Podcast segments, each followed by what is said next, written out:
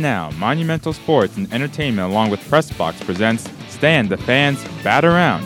For the next two hours, listen in as Stan and Craig Heist bat around all manner of topics pertaining to the great game of baseball with their great group of guest contributors. Feel free to tweet your questions to Stan at Stan the Fan. Now sit back and enjoy the bat around. Guys, take it away. And welcome aboard for a Saturday morning edition of the Bat Around. And this Saturday, December 22nd, our last program before the uh, Christmas holiday. Right. So we hope you'll gather around the uh, Christmas tree, the mistletoe, or the fireplace and sit back and listen or watch. Well, I was carrying my mistletoe with me. I, I'm quite aware, and so Okay, is Brittany. All right. I mean, I you don't do anything with me, but all the time you're walking around Brittany, you're putting the mistletoe. up. Well, all right. It's his attempt. all right. Look, But- It's look. a lame. I'm it's just very It's a lame. bad look, attempt. look. It's It's the holiday season, and I'm distraught today. I had to. Why is? I had to delete my Facebook account, Why? so I am no longer on Facebook. Uh, Seriously? Well, you know what you do. You you, you have your political arguments with people. Right, you have your baseball arguments with people. Right. The last two days, my Facebook account was just smeared with graduation pictures. Okay, And that was the last. Straw. And that was the last straw. Did you really? Uh, No, no. You enjoyed them. You liked my photo. Thank God. Thank God. I didn't see your photo. We should go on my Facebook. You There's a lot. You didn't miss Didn't anything. look hey, uh, we've got, and Craig Heist, as a matter of fact, said it uh, very well. We've got a heck of a show today. yeah, Craig, we do. why Uh, don't you tell why? Get me on our Facebook uh, why page, don't you and do then that, and then like it and share And it. like we, it and share And it. we'd That's like what to I- tell everybody to do that because exactly that's how we promote this radio kind of slash TV this radio extravaganza. Extravaganza. Exactly. We have Andrew Stetka coming up at ten twenty, and uh, he's going to talk a little bit about the the Orioles and A- And I thought we'd talk a little bit about some of the Diamondbacks that have been moved and are yet to be moved because we wanted to talk Orioles with them, but, but once you get past the new manager now, There's not some much other week, there, there's not a lot there. There, There's not there. And then uh, good buddy of ours, Mike Shalin from up in Boston, uh, who uh, writes for, what is it, the uh, New Hampshire Union, Leader. There you go. Mark Zuckerman from masnsports.com. We're going to have him on at 11.05 to talk a little bit about uh, the Nationals and coming off the winter meetings and some of the things that they did, uh, and including one thing that they did after they got away from the winter meetings, and that was the acquisition of Anibal Sanchez uh, to be part of that rotation. The Nats have had a pretty active. I mean, I know, uh, I know the big fish is still out there, Bryce Harper, and we'll talk about that in a second. But they've added Kyle Barraclough, Right? Trevor Rosenthal, Trevor Kurt, Rosenthal, right? Kurt Suzuki, Right? Yan Gomes, Exactly. and now Anibal Sanchez. And Am I missing Anibal- somebody? No, no, that's it. And, That's a uh, pretty good Well, haul and when you when you stop to consider the trade that sent Tanner Roark to the Reds, That's right. uh, and uh, you wind up getting a minor league pitcher in return uh, for Tanner. But that uh, also free. What would Tanner that- have made this year? About four or about- five? Four, no, that would have been up around eight or- seven. yeah, that so would have been up freed around up eight or some of the money yeah. for Anibal Sanchez. Right, Yeah. exactly. And he gets a two year deal worth $19 million with an option for 2021. And uh, uh, again, you're looking for somebody to fill that rotation slot for Tanner Roark leaving, so he fits in behind uh, Scherzer and Strasburg. So let me ask you a question. We all know if you're a baseball fan and weren't sleeping under a rock yesterday, you know that the Dodgers cleared an awful lot of salary by trading Alex Wood, Yasiel Puig, and Matt Kemp. And they brought back a big contract, $25 million left on Homer Bailey's contract. But most people think they freed up dollars and outfield space to sign one Bryce Harper. That's How are you thinking about that? It's a possibility. I'm not saying it's set in stone, and I, you know, I think it's still going to take a while to see where Bryce lands. So my question is, if Harper does land there, is AJ Pollock a possibility, or Nick Markakis on a short-term contract, uh, or do you think that that Eaton, Taylor, uh, Robles, and Soto is is is you're good to collectively, collectively, you could do it that way, along with Howie Kendrick, and he can split time uh, between the outfield and second base if Or they you could still if- pick up a Dozier or a LeMahieu. Right, but I don't think it's going to be Josh LeMahieu. Ha- I, Josh I- I think Dozier would be more of a fit, uh, uh, money wise, and, Mm-hmm. and, and you know than LeMahieu. I think that that's maybe off the table a little bit at this point. But we'll ask Mark about it. All right, When we'll we get see. him on. We'll see. Uh, we're talking baseball now. We've got also after Mark Zuckerman, Mm-hmm. we've got Rick Vaughn, who uh, is the director of Joe Maddon's uh, foundation, Respect 90, Right. and that's the number that Joe Maddon wears on his back, and they help raise money for children's chil- children who are in hospitals. I right, believe. but you you can't tell what uh, number Joe Maddon wears on his back because none of the managers actually show their uniform. yeah, anymore. they're all all wearing jackets, right. and then. Rob Nelson at eleven forty yeah, now do you know Rob Nelson? from Big League Chew. Yes, yes, Yes. I got two boxes of Big League Chew. By the way, do you like chewing gum? No, I like chewing gum. All right, well, you're going to get some today. All right. Uh, he sent me two cases out of the clear blue, so I said, you know what? He played a lot of minor league baseball and uh, winter league baseball. I, I thought this would be neat to have him on to talk about maybe playing ball away from home during the holidays. away from home during the holidays, and something else I think we should delve into with him. With all of where the where your free gum is? no, no, no. What what happens over the last ten years or so, fifteen years, with Major League Baseball trying to get players to stop chewing tobacco? That's a good. That's a good topic This for him. is that's a good is, topic. This is something that maybe yeah, uh, that, you- you that fits in nicely with Big League Chew. nicely. Yes, exactly. Um, that's a good good topic. He's a great guy, Rob Nelson, and um, he started that company originally with Jim Bowden. Uh huh. Bowden loaned him the uh, not Jim Bowden, the former GM. Ah, how about that? Jim Let's Bowden. do that. Yeah, How about that? See that now? See, I did a stand the fan right now. yeah.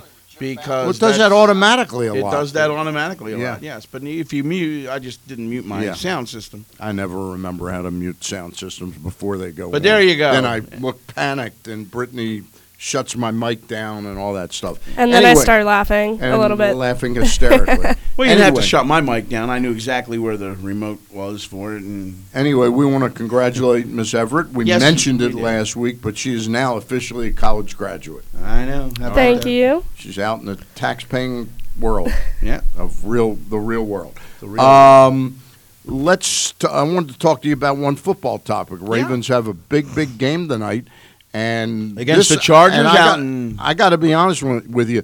This one shocked the the crap out of me. Uh, Ravens announced last night they're working on an extension with uh, John Harbaugh. Well, it didn't. It didn't shock me from that standpoint. What what it did, what it, if it, if shock was the word, it's the timing of it is more the thing for me.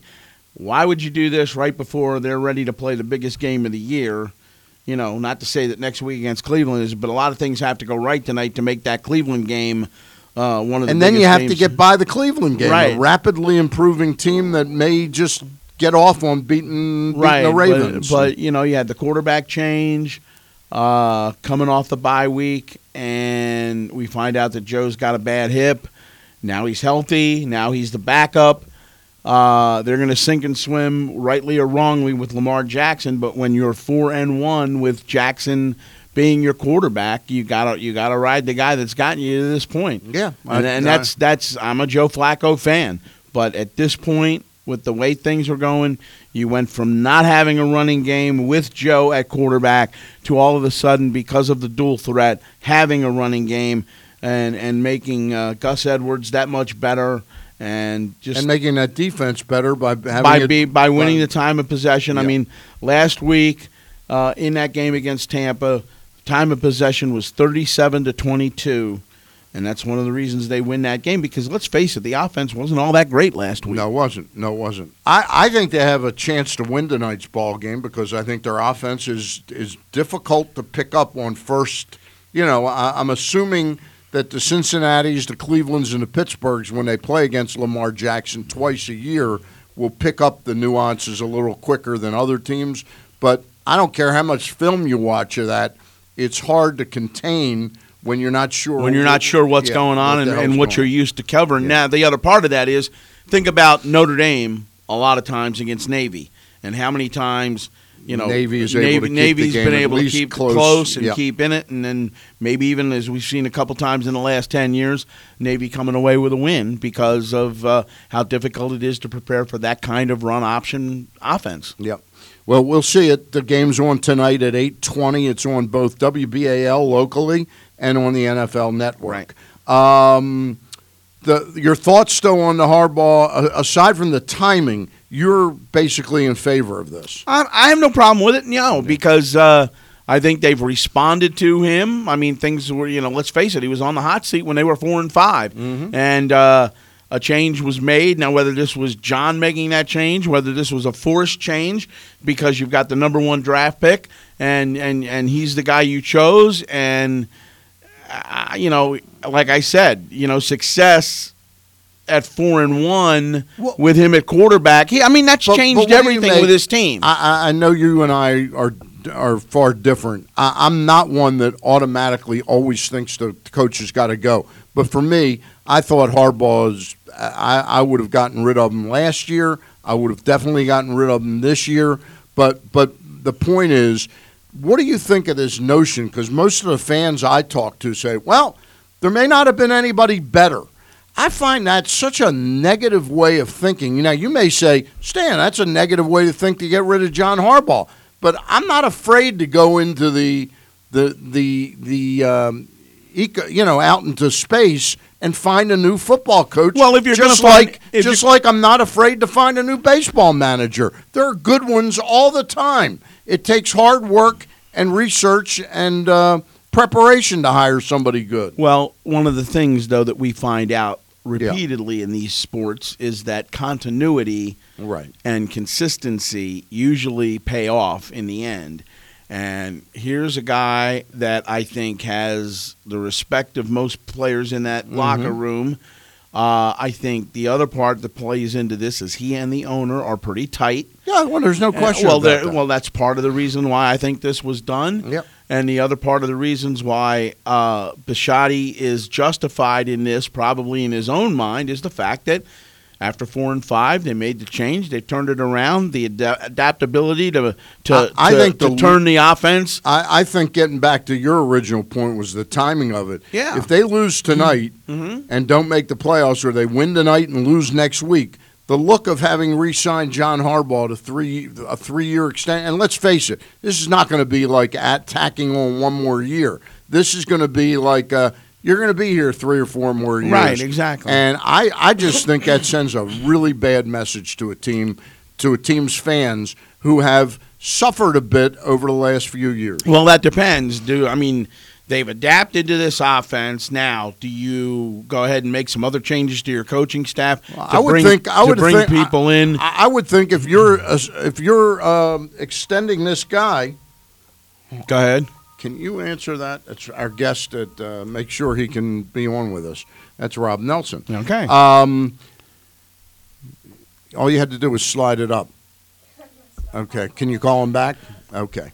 Um, uh, now I forgot my train of thought. No, your your train of thought was if Harbaugh. Yeah, he's going to. What, what makes you think that he's going to say, "Hey, we're extending you three or four years, but you got to get rid of Marty Mornhinweg and you got to get rid of this"? Well, To that's an it's an uncomfortable- endorsement of the whole staff. Well, yeah, but it's an it's a it's an uncomfortable situation. Yep.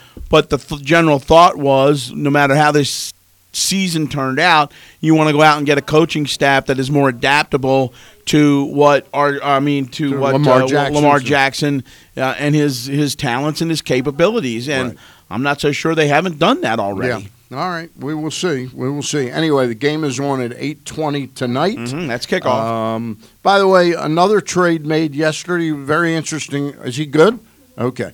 Uh, another interesting trade yesterday. Three-way trade between the Seattle. I'm um, not Seattle. Oakland, Oakland, Texas, Texas. and Tampa. Yeah. With with Oakland making a real coup, I thought, in picking up Jurickson Profar to play second base there. They're now going to let Jed Lowrie go, who could end up.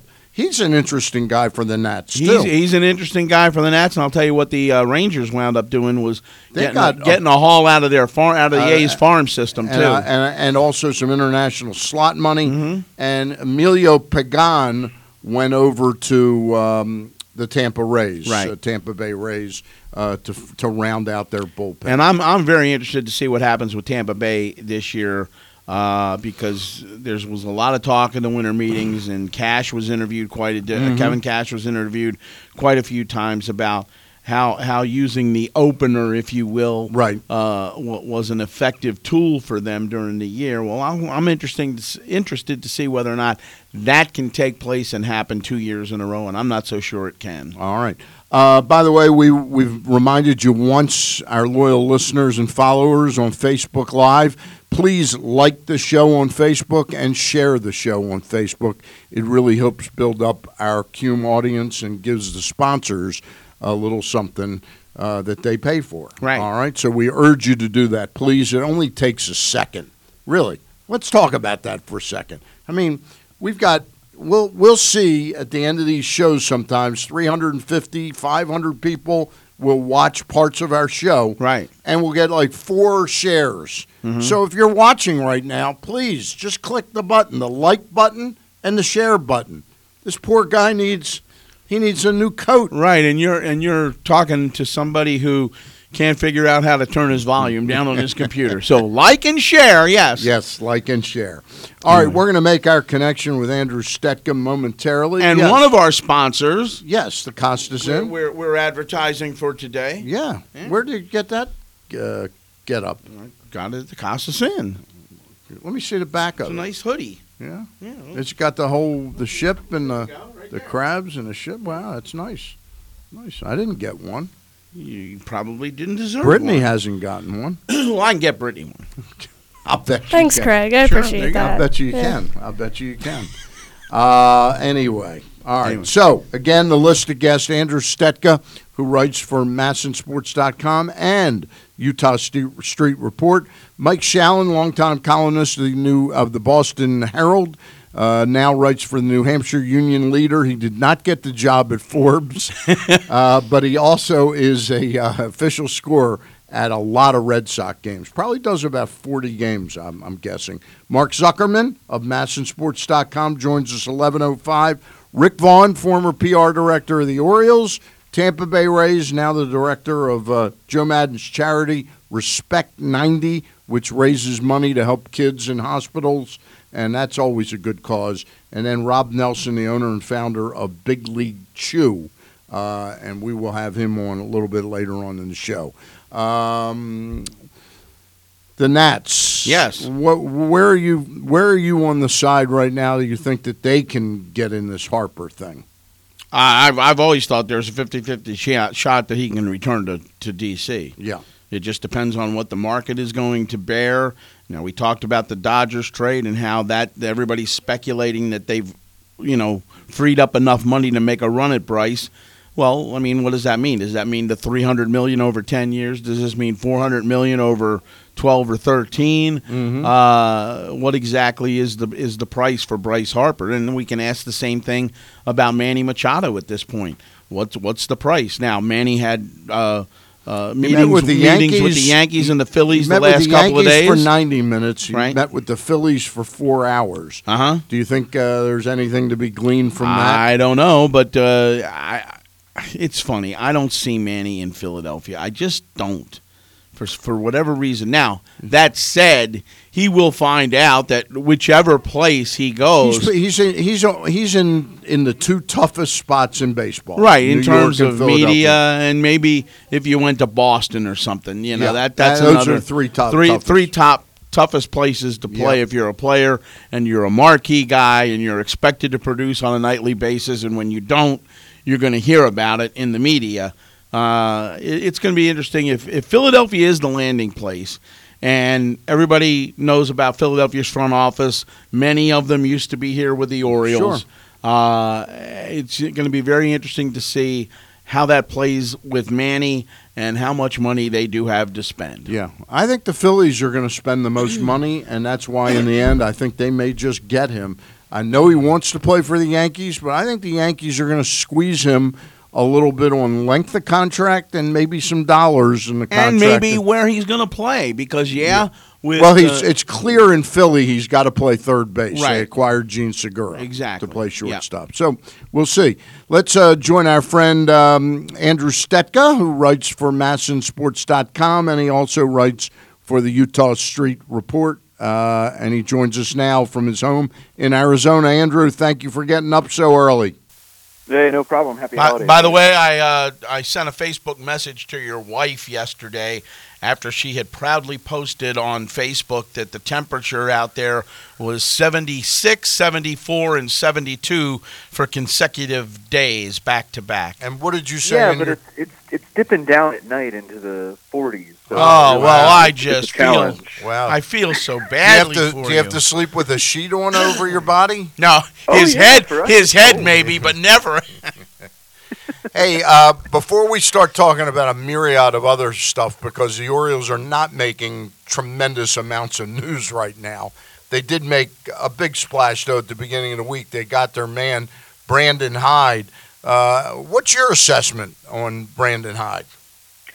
Um, I was always kind of in the camp that, uh, and I'm gonna I'm gonna say this and, and not really mean it, but it didn't really matter that much to me who the Orioles got uh, to be the manager of this team. To me, the, the the hire of a general manager was much more important, um, and whoever Mike Elias wanted to bring in, to me was was for the most part going to be fine as, as long as it wasn't some, you know. Uh, crazy idea to bring in someone like you know Mike Bordick or Rick Dempsey. I mean, even then, I wouldn't have thrown my arms up in the air and thought it was the worst idea in the world. But um, I, I kind of figured they would go this route of someone who was mostly unknown to to the general public, uh, like Brandon Hyde, and and you know a guy who's on the younger end, uh, only 45, and kind of up and coming, and you know is getting his first crack at this. Um, but to me, this is a pretty much a caretaker position for the next few years. It's it's a guy who can you know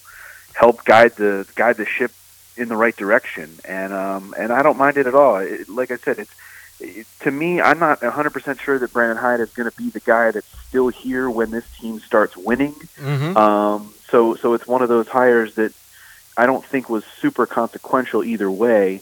Um, but I'm I'm pleased with it. You know, there's there's no there's no reason for me to quabble with it whatsoever. You know, I the other day it's been bugging me who he who he looks like. You know who he looks like? I, I was over on MASN's set the other day doing the Mid Atlantic Sports Report, and they were showing pictures of Bonds and Clemens fi- video. He looks a little bit like Roger Clemens. A little got, bit, I got can see barrel that. chested. Yeah. His face is a little fuller than Rogers, but at a quick glance, they look a little bit alike.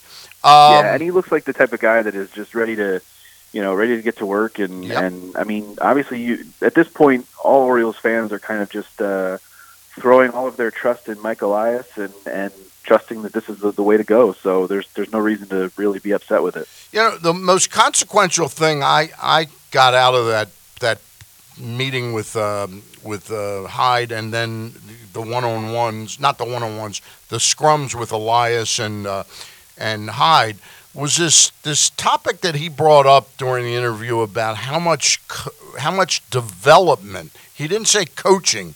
He said how much development is done now at the major league level.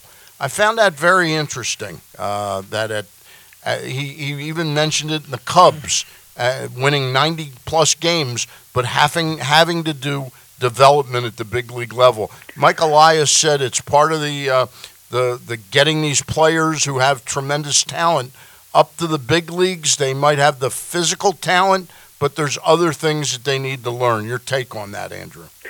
Yeah, I think that you know, in order to get to the big leagues these days, you know, you have to have been coached already at, at, at the lower levels, um, and and once you get there, it's more a, a uh, learning the ins and outs of, of how to be ready every day, Mhm. um, in certain situations, and I think that's more the job now of a manager is putting those players in those positions, and and we've seen this a lot with with some of the more successful teams uh, over the last few years, in that these days the, the position of manager is more someone who just works along with the general manager um, in in plugging the right pieces in the right place.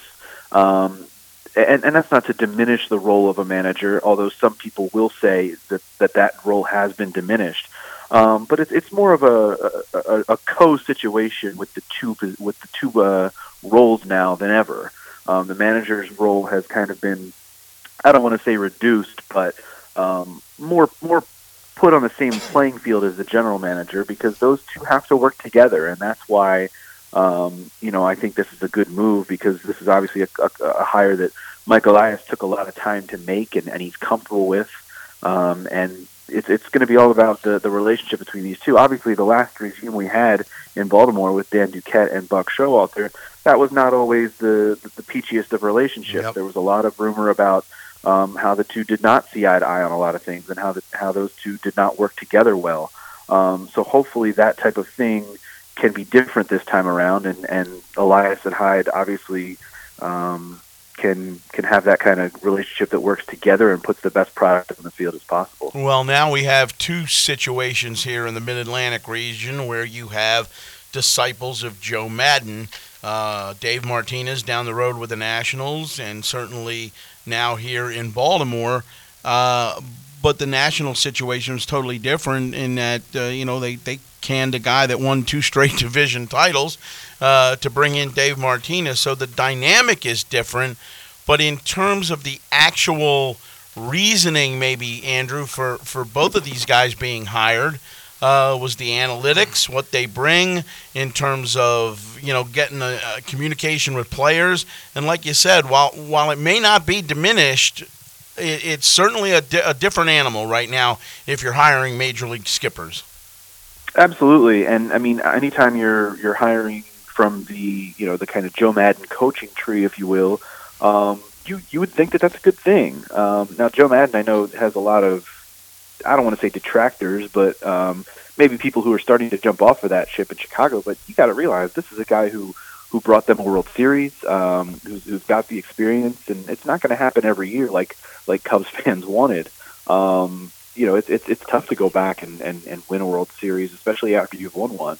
Um, you know, just ask the Astros who who, who couldn't Yeah. who couldn't get it done this year. I mean, it's it's a tough thing to do. So these are all these are both guys in in Hyde and Martinez who uh, you know sat next to to Maddon on the bench and and learned from him and uh, are getting their their chance at it now. And obviously, you know, you would think that that Martinez's path to success is a little easier than Hyde's at this point, just because of the the personnel around them and the, and the team that they have on the field. But um, but they're both going to have you know opportunities to going forward to to kind of uh, build up their own resume in, in doing this. I promise you, Brandon Hyde's not going to go to spring training and bring out a couple of camels onto the field. no, that's probably that's. I don't That's know a what good does the bet. analytics say about that. I mean, is that a is that an analytic move or is that? I'm not sure. That's a good prop bet uh, out Yeah. in Vegas. Andre. Um, it was interesting though. This is a 45 year old guy. If I if I said name me a manager or, name me a baseball manager who had been the bench coach three or four places, I, the one guy that comes to my mind would be Don Zimmer. You know that probably bench coached until he was in his mid 70s. This guy's 45 years old and has bench coached for four managers: mm-hmm. Edwin Rodriguez, Jack McKeon. Rick Rent, Rich Renteria and, and Joe Maddon. It was interesting the other night on the Hot Stove show on 1057. Uh, he talked about that and he said, you know, it's, it's really a different job for each different manager. He said for McKeon, McKeon didn't want, he wanted to kind of meet with the media. He wanted to meet with me. He, this is Hyde saying, we used to walk around the stadium on the uh, warning track and, and he'd be smoking a cigar. He was 80 years old then and he didn't want to really, you know, micromanage. He wanted Hyde to do all that. So uh, it's interesting. He's probably had a vastly different look at bench coaching from his four different perches. Yeah, there's no question, and and and you mentioned the age. I mean, that's, we've seen the trend of of younger managers coming in, former players even. Uh, you've got Cora and and, and Hinch, and, and you know, a lot of these you know young up and comers are, are guys that are either coming right out of the right off the field or right out of the broadcast booth. Um, Aaron Boone, another example up in New York. I mean, it's you know the youth movement is on when it comes to to, to the dugout, and um, you know, Hyde may not be quite as young as those other guys, but he's still on the on the younger uh, scale uh, in terms of, of new skippers in the league. We're talking with Andrew Stetka. He writes for MASN and Eutaw Street Report. We uh, ask you if you're watching us on Facebook right now to please like us and share us. Uh, we'd appreciate that. Andrew, uh, let's move off to uh, some uh, some other topics, and I do want to get into some Diamondbacks talk with you uh, about some of the players they've moved and still might move. But I did want to ask you because you're a pretty good tea tea leaf reader. Um, and if you're reading the tea leaves, the Dodgers yesterday make that big deal where they unloaded some salaries in Wood, Puig, and Kemp. Uh, they did bring back Homer Bailey's big contract, but is that clearing space and dollars for one Bryce Harper? Yeah, we spoke a few weeks ago and and um, about Harper and, and both both Harper and Machado, and and I've been you know sticking to my guns and thinking for the longest time that Machado was going to end up in Philadelphia and that Harper was going to go back to the Nationals in D.C. Um, yesterday was the first time I, I, I kind of took pause on that and Mhm. thought, okay, maybe the Dodgers are making a move for Harper now, and maybe that that uh, that whole thing is is falling into place. But there are still a lot of rumors about you know other things the Dodgers may do. I mean, they, there's there's a a lot of uh, scuttlebutt right now about them going after Corey Kluber. I've heard as well. that as So- well, and I think he's definitely going to end up there. Yeah. Yeah, so I mean, you know, and that's not to say that the Dodgers couldn't get Kluber in a trade and you know go out and sign Harper as well. Um, that's certainly plausible. Um, so it, definitely, I think that the Dodgers are in position now to sign Harper if that's something they want to do. And look, this is a move that that would not only make sense for the Dodgers because Harper's a great player, but it makes sense for Harper too. Yeah. I mean, you know, he's from Las Vegas. It's it's it's not a far trip from from LA. Um, you know, it, it, it would be kind of a, a nice fresh start for him. Um, even if he were to take kind of a, a, a deal that uh, that you know a shorter term deal, a three or four year deal, and, and become a free agent again in his late twenties, um, and, and be able to get another contract. That's something that, that, that all the all those things are on the table for Harper. Um, he's in a great position. He's got a lot of leverage.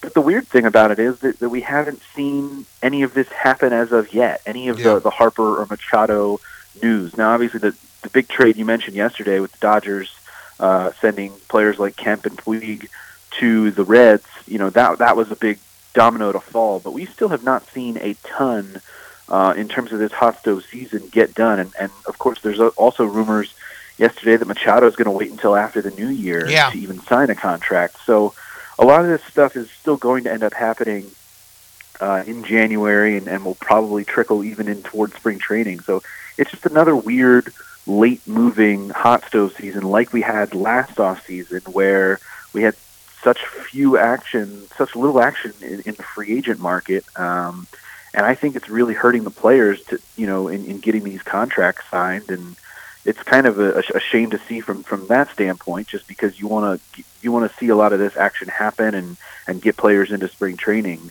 uh, early enough to, to be able to get ready for the season. You know, it's interesting. I know what you're talking about, but I see it moving at a little bit more rapid pace than last year. The free agents, not now, the two biggest guys are clearly going to, you know, create a little bit of a logjam. I'm wondering if you think was that announcement that by his side that Machado's going to wait until the new year. Is that his way of, uh, or his agent's way of signaling to Scott Boras, we're not blinking first. Uh, we think now you might be going to the Dodgers. We want to know what your your guys making before we sign anywhere.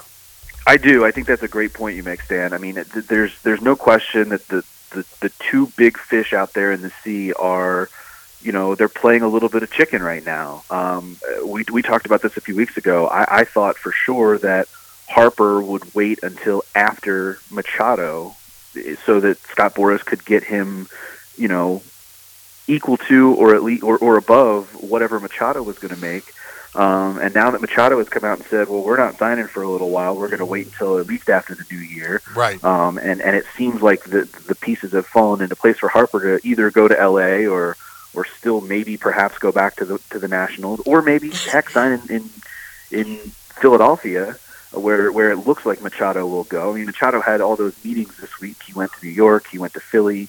Um, he had one or other earlier in the week. I don't remember where. Chicago White Um, Sox. The White, White Sox, Sox, yeah. right? The White Sox, and, and Where they're his brother-in-law, where his brother-in-law Right. plays. and and the White Sox are still a factor for for, for both of those players. I think They- I think they would love to land either Machado or Harper. Yep. So there's definitely a lot of landing spots now starting to develop for either of these players, and it is it is kind of looking like you know a matter of who will blink first. And um, in terms of Machado's camp, maybe it was a smart move to say we're going to wait because you know why would Harper decide to wait now? He's he's got so many different options and and so many different. Uh, places he could land, he, he might as well get get get it done and, and, and see where the chips fall. But it will be really interesting to see between the two of them which one signs first and who ends up getting more.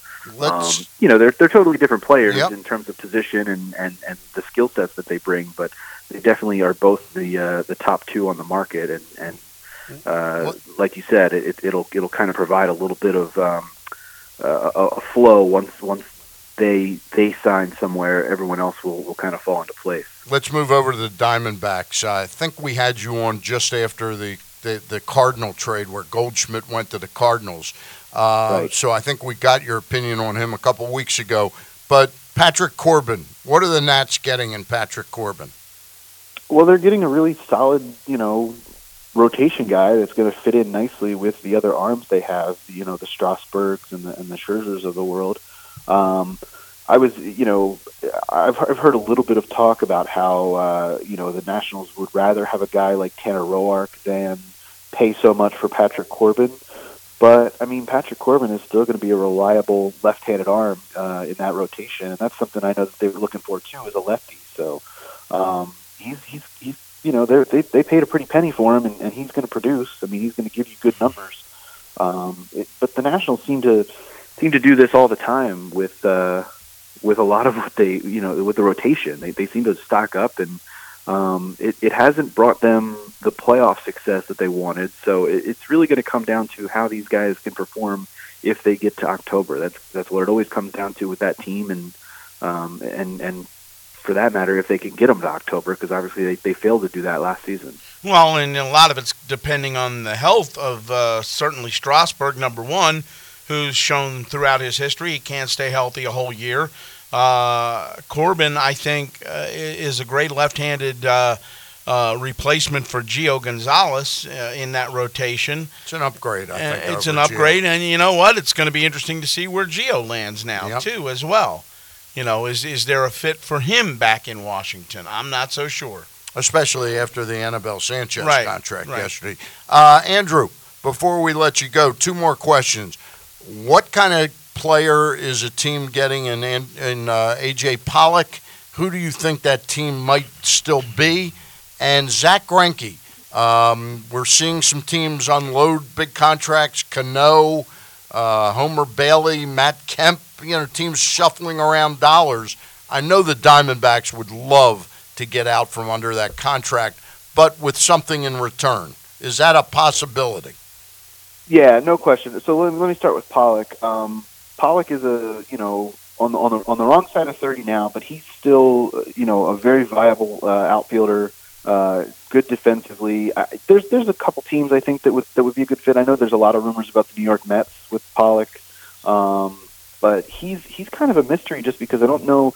Again, from a health standpoint, you know he he may need to be spelled here and there. Um, we saw we saw Michael Brantley get a deal there's still a lot of other um, uh, chips to fall, including Harper. I mean, we talk about you know he's he's at the top of the outfield market.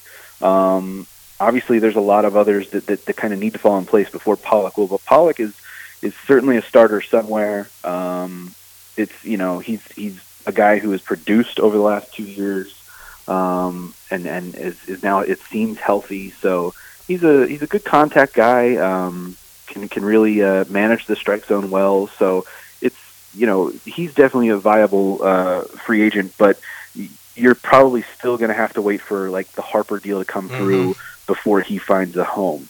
Um, when it comes to Greinke, the Diamondbacks would definitely love to, to offload Greinke. The Diamondbacks, and you know, make no mistake, the Paul Goldschmidt trade kind of set all of this off. They are in full reset. You know, Right. they, they've hit that button already.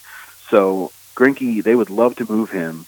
Um, the problem with moving him is that he not only has a big contract, but he's you know 35 years old now, and while he's still very productive, you know, it's a lot of it is a contract. There's a lot of money on that deal. It runs through uh, 2021, um, and there's over a hundred million dollars on it. So, you know, they they would probably have to in, in any kind of trade take on a lot of that uh, a lot of that money and, and reduce the the cost for for whoever they were to trade with. But um, there's certainly, I mean, I know there were a lot of talks, advanced talks. Um, last year with the Astros. That would be a move that they Yeah. could certainly, you know, make. Um, Houston is is they've already lost Charlie Morton uh, to free agency. They're they're probably going to lose Dallas Keuchel as well.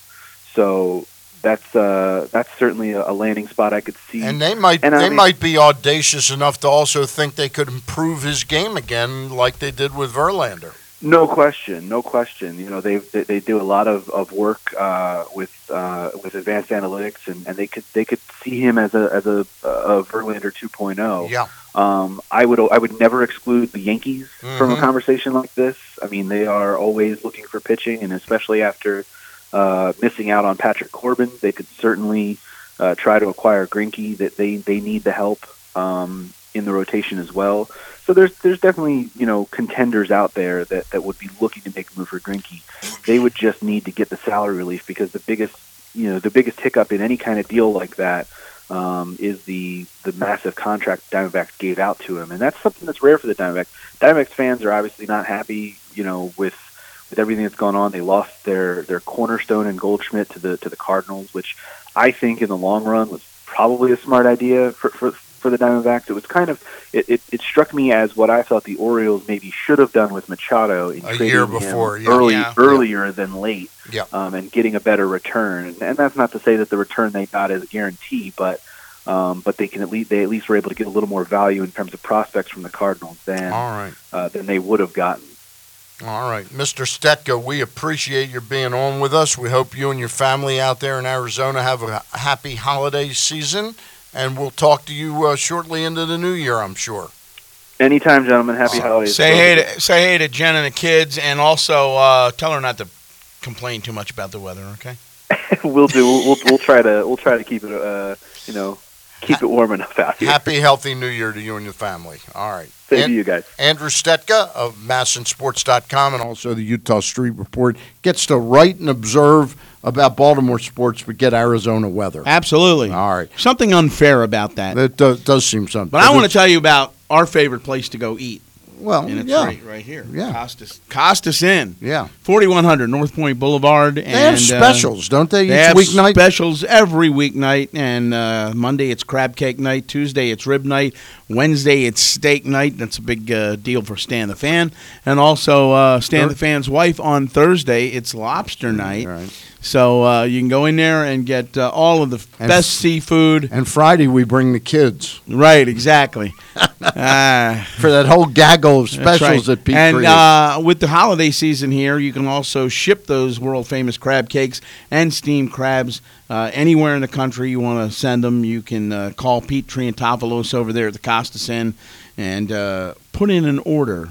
Yeah. and and it's it makes a great Christmas gift. and still great, still enough time to get a Christmas uh, gift card for somebody. Just call the Costas Inn 410 477 1975. The Costas Inn, one of our favorite places to stop any time of the year. And the Rat Pack playing on New Year's Eve, and you don't want to miss that. All right, we're going to take a timeout. When we get back, our friend Mike Shalin from the New Hampshire Union Leader joins us up there near Boston. One third of crash fatalities in Maryland are due to impaired driving. Don't be a statistic. Be legendary. What does it mean to be legendary? It means always making a plan to choose a sober driver or be one. Never drinking, then getting behind the wheel. Making sure to get a ride for yourself and your friends if needed. Always speaking up and taking the keys from an impaired driver. Remember, sober drivers save lives. This safety message is brought to you by the Maryland Department of Transportation. Visit BeLegendaryMD.com. FM.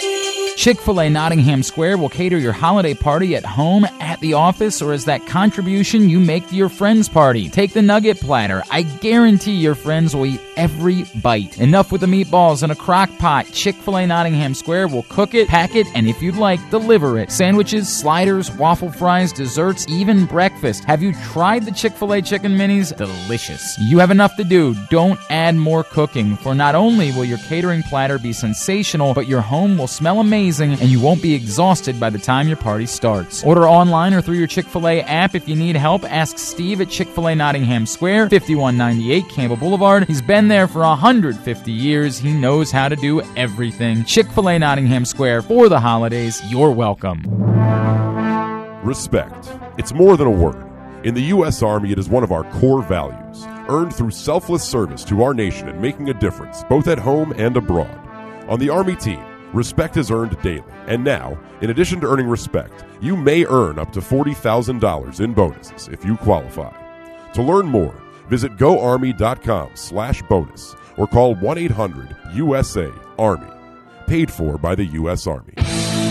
Pressbox's Project Game Day is back at halftime and postgame for every Baltimore football game. You can react live with us on Press Pressbox's Facebook page. Glenn Clark hosts at halftime, and he's joined by the NFL chick Sarita Hubbard postgame. Project Game Day is brought to you by Glory Days Grill. Catch all of the action at your neighborhood Glory Days Grill, where they have tons of TVs to catch every moment of every game. Glory Days Grill. Great food, good sports. Press Pressbox's Project Game Day. Facebook.com slash Pressbox Sports. Score big at the Green Turtle with our legendary crab dip, juicy burgers, or any of our delicious boardwalk iced teas and lemonades. Bring the whole team and celebrate your latest win in our rent free party room. Need to raise money for your sports league or team? Our Funds for Friends program has raised over $1 million for local sports organizations. Everyone is a winner at the Turtle. Visit thegreenturtle.com to find your local turtle. Pressbox's annual Best of Baltimore Sports double issue is now available. Presented by Maryland Sports Commission. This issue recognizes UMBC basketball's Ryan Odom and Jairus Lyles as our local sportspersons of the year. Plus, 60 more are in the spotlight as we look at the top people, performances, and moments of the year. Pressbox is available for free at over 500 area locations, including 60 Royal Farm stores. You can also find the entire edition, as well as the best daily coverage of the Ravens, Orioles, and Terps at PressBoxOnline.com. This is former Terp AJ Francis, just here to let you know that I am a huge wrestling fan. I know you are too. And there's a lot of stupid idiots out there that ruin the wrestling podcast experience for everyone else. Hey, Aaron And Oster I from the just Baltimore Sun and Rolling Stone. I don't understand why people would ever cheer for Roman Reigns. He's awful. I'm sick of it. Boo! Boo! Roman Reigns. Never wrestled for Ring of Honor, never wrestled for PWG, never wrestled in Uh. Japan. He is no Kenny Omega. Too sweet me, bro. I hate both of you, and this is why I keep stupid idiots like you on my list. This is your boy Y2AJ here to save you. Find Jobbing Out, the podcast tab at PressBoxOnline.com on SoundCloud or iTunes. It's nice to know that Glenn and Aaron are both on his list. Yes, very good. Especially right now, the holiday season. hey, before we grab our friend Mike Shalin, who I understand has got his makeup on, he's Uh-huh. ready. So we'll, he's we'll ready? let him believe that he's on Facebook Yeah, Live okay, too. good enough. I wanted to tell people about Pressbox's Project Game Day at halftime and postgame for every Baltimore football game. That means tonight. You can react live with us on Pressbox's Facebook page. Glenn Clark hosts at halftime, and he's joined by the NFL chick, Sarita Hubbard. Postgame, Project Game Day is brought to you by Glory Days Grill. Catch all the action at your neighborhood Glory Days Grill, where they have tons of TVs to catch every moment of every game. Glory Days Grill, great food, good sports. Pressbox's Project Game Day tonight. Go to facebook.com slash Pressbox Sports at halftime with Glenn Clark of the uh, Ravens Chargers game. and it's not a big deal because neither one of them do anything on a Saturday night No, normally, so they The might as well be here. Right, are exactly. thrilled to death that they'll be here until midnight after the game. All right, joining us right now is a good friend, uh, New Hampshire Union Leaders uh, lead sports columnist, and that is our friend Mike Shalin. And Mike is also uh, an official scorer, much like Jim Henneman here in Baltimore. Mike, how many games do you do at Fenway each year? Do you do half the games, roughly? Uh, almost. Yeah. Between 35 and 40. All right. Is that a lot of fun for you to do? You know, it's it's it's one of those. Um, uh, I don't know. Uh, you know, the Fifty Shades of Grey movie. Yeah. it's kind of it's kind of like that kind of fun. it's not not in that literally, but uh, it's uh, it's fun and it's not at the same It's time. stre- it's stressful. It's got a stressful edge to it, doesn't it? it can be stressful, and um, obviously it's it's cut Jimmy's life short. He's only what 112 now. No, I mean, Jimmy, Jimmy's in, Jimmy's in his 80s now, right? Yeah, yeah, absolutely. He's been at this for a long time. Um, uh, I work with a guy named Charlie Scoggins who's been doing it since 1978, and um, you know it, it's it's just there's there's a little bit of pressure. There there are games where where you do nothing, and then there are games where you um, you know you see things you've never seen before. Yeah. that's the great thing about baseball. That something always happens that you, you've never seen before. Any differences between managers? In other words, Joey Cora, uh, Alex Cora, excuse me, a little bit calmer, cooler, collected compared to his predecessor, John Farrell, and other managers you might have done this under? In, in terms of us, Yeah. Oh, we don't we don't get any flack from the from managers. Okay. Um, there was a time there was a time that uh, they were allowed to ask to speak to us, Mhm. um, and then the new basic agreement took that out. It was actually part of the basic agreement that there's now a um, there's now a, uh, uh protocol in place where you where the player can file a uh, grievance, if you will, or a challenge to a call, but they cannot ask they cannot ask to speak to us personally. We're not in we're not allowed in the clubhouse uh, days that we're working. Okay. In fact, uh, if an old friend of mine comes in with another team, uh, I specifically ask my boss if it's okay for me to drop down and say hello to him because we're not supposed to be down there. Okay, interesting. Hey, you're kind enough to come on this uh, show with no compensation, so whenever I can, I like to help plug whatever you're doing. This is a Yeah, book. no, that- uh, no, no, no shutdown here. No, there's a, uh, a book that you've come out with along with the photographer. Um, uh, his first name now I remember his second name Babineau, and his first Steve name Babineau. Steve, right? Uh, and it's called the Hometown Team. Uh, I bought a copy for a friend of mine. His significant other is giving it to him for Christmas from me, uh, and I'm excited about that. He's a big Red Sox fan. But tell me a little bit about the reception this book's gotten. And keep in mind, his significant other is also watching this show on Facebook right now. No, no, no. That other, uh, that other person. Uh, I got Ah, I'm not teasing. Jane, not Jane. I'm teasing. All right, but go ahead. Well, it's you know it, it's um, basically it's these uh, four decades of shooting the Red Sox at Fenway Park, and uh, it's his second book. He actually did one called Black and Gold, which was his book about the Bruins because he's been doing them for forty years too. Wow. Um, you know, Steve and I just started talking about this, and he he he said that he had uh, hundreds and thousands of slides, and you know, you I remember you talking about most of this most of that time being film and not this digital uh, stuff that they're doing now. And um, as I tell people, he just kept hassling me. And when the when the uh, when the um, restraining order didn't work, I figured I'd go ahead and do the book with it. And when you didn't get that job at Forbes, right? that well, that's right. Yeah, Yeah. That, that was a big factor too. Um, no, it's, it's been received well. I think the I think the publisher underprinted it a little bit, which forced us to go into a second printing early. Mhm. There were a lot of people that tried to get it on Amazon for the holidays, and we were told that there weren't any. They're back in stock now, I guess. And, and I had a very Uh, interesting. I had a very interesting experience. By the way, I ordered it probably about November twentieth, twenty fifth, or something. About three weeks go by, and I get an email that says your book will be in between January the sixth and January twenty eighth. So I called Amazon, and they said, "Yeah, we're sorry. Uh, you know, there aren't enough copies or something." Then the book shows up like December twenty eighteenth or something like that. So it's been sitting Yeah, around here publishing, for 10 days. publishing game is weird. Yeah. It just I can't figure it out. My attitude with these things is I get the project done, I get whatever advance I can, and then and then you know you get these. I just got a check the other day for my uh, Gilles Villemure New York Rangers book, which I which I did and then redid. I just got a check for ninety six dollars the other day. I have no idea how it works. They could send me three dollars and tell me that's what I deserve, and I have I would have no way of knowing. so that's the way, that's just the way it works. You know, not not all of us are John Feinstein who gets a million dollars to sit down and write a book. You know, it's uh, it's a uh, it's something that you kind of do for you know your own gratitude, I guess. And and I've had a great time going out and I'm selling it myself.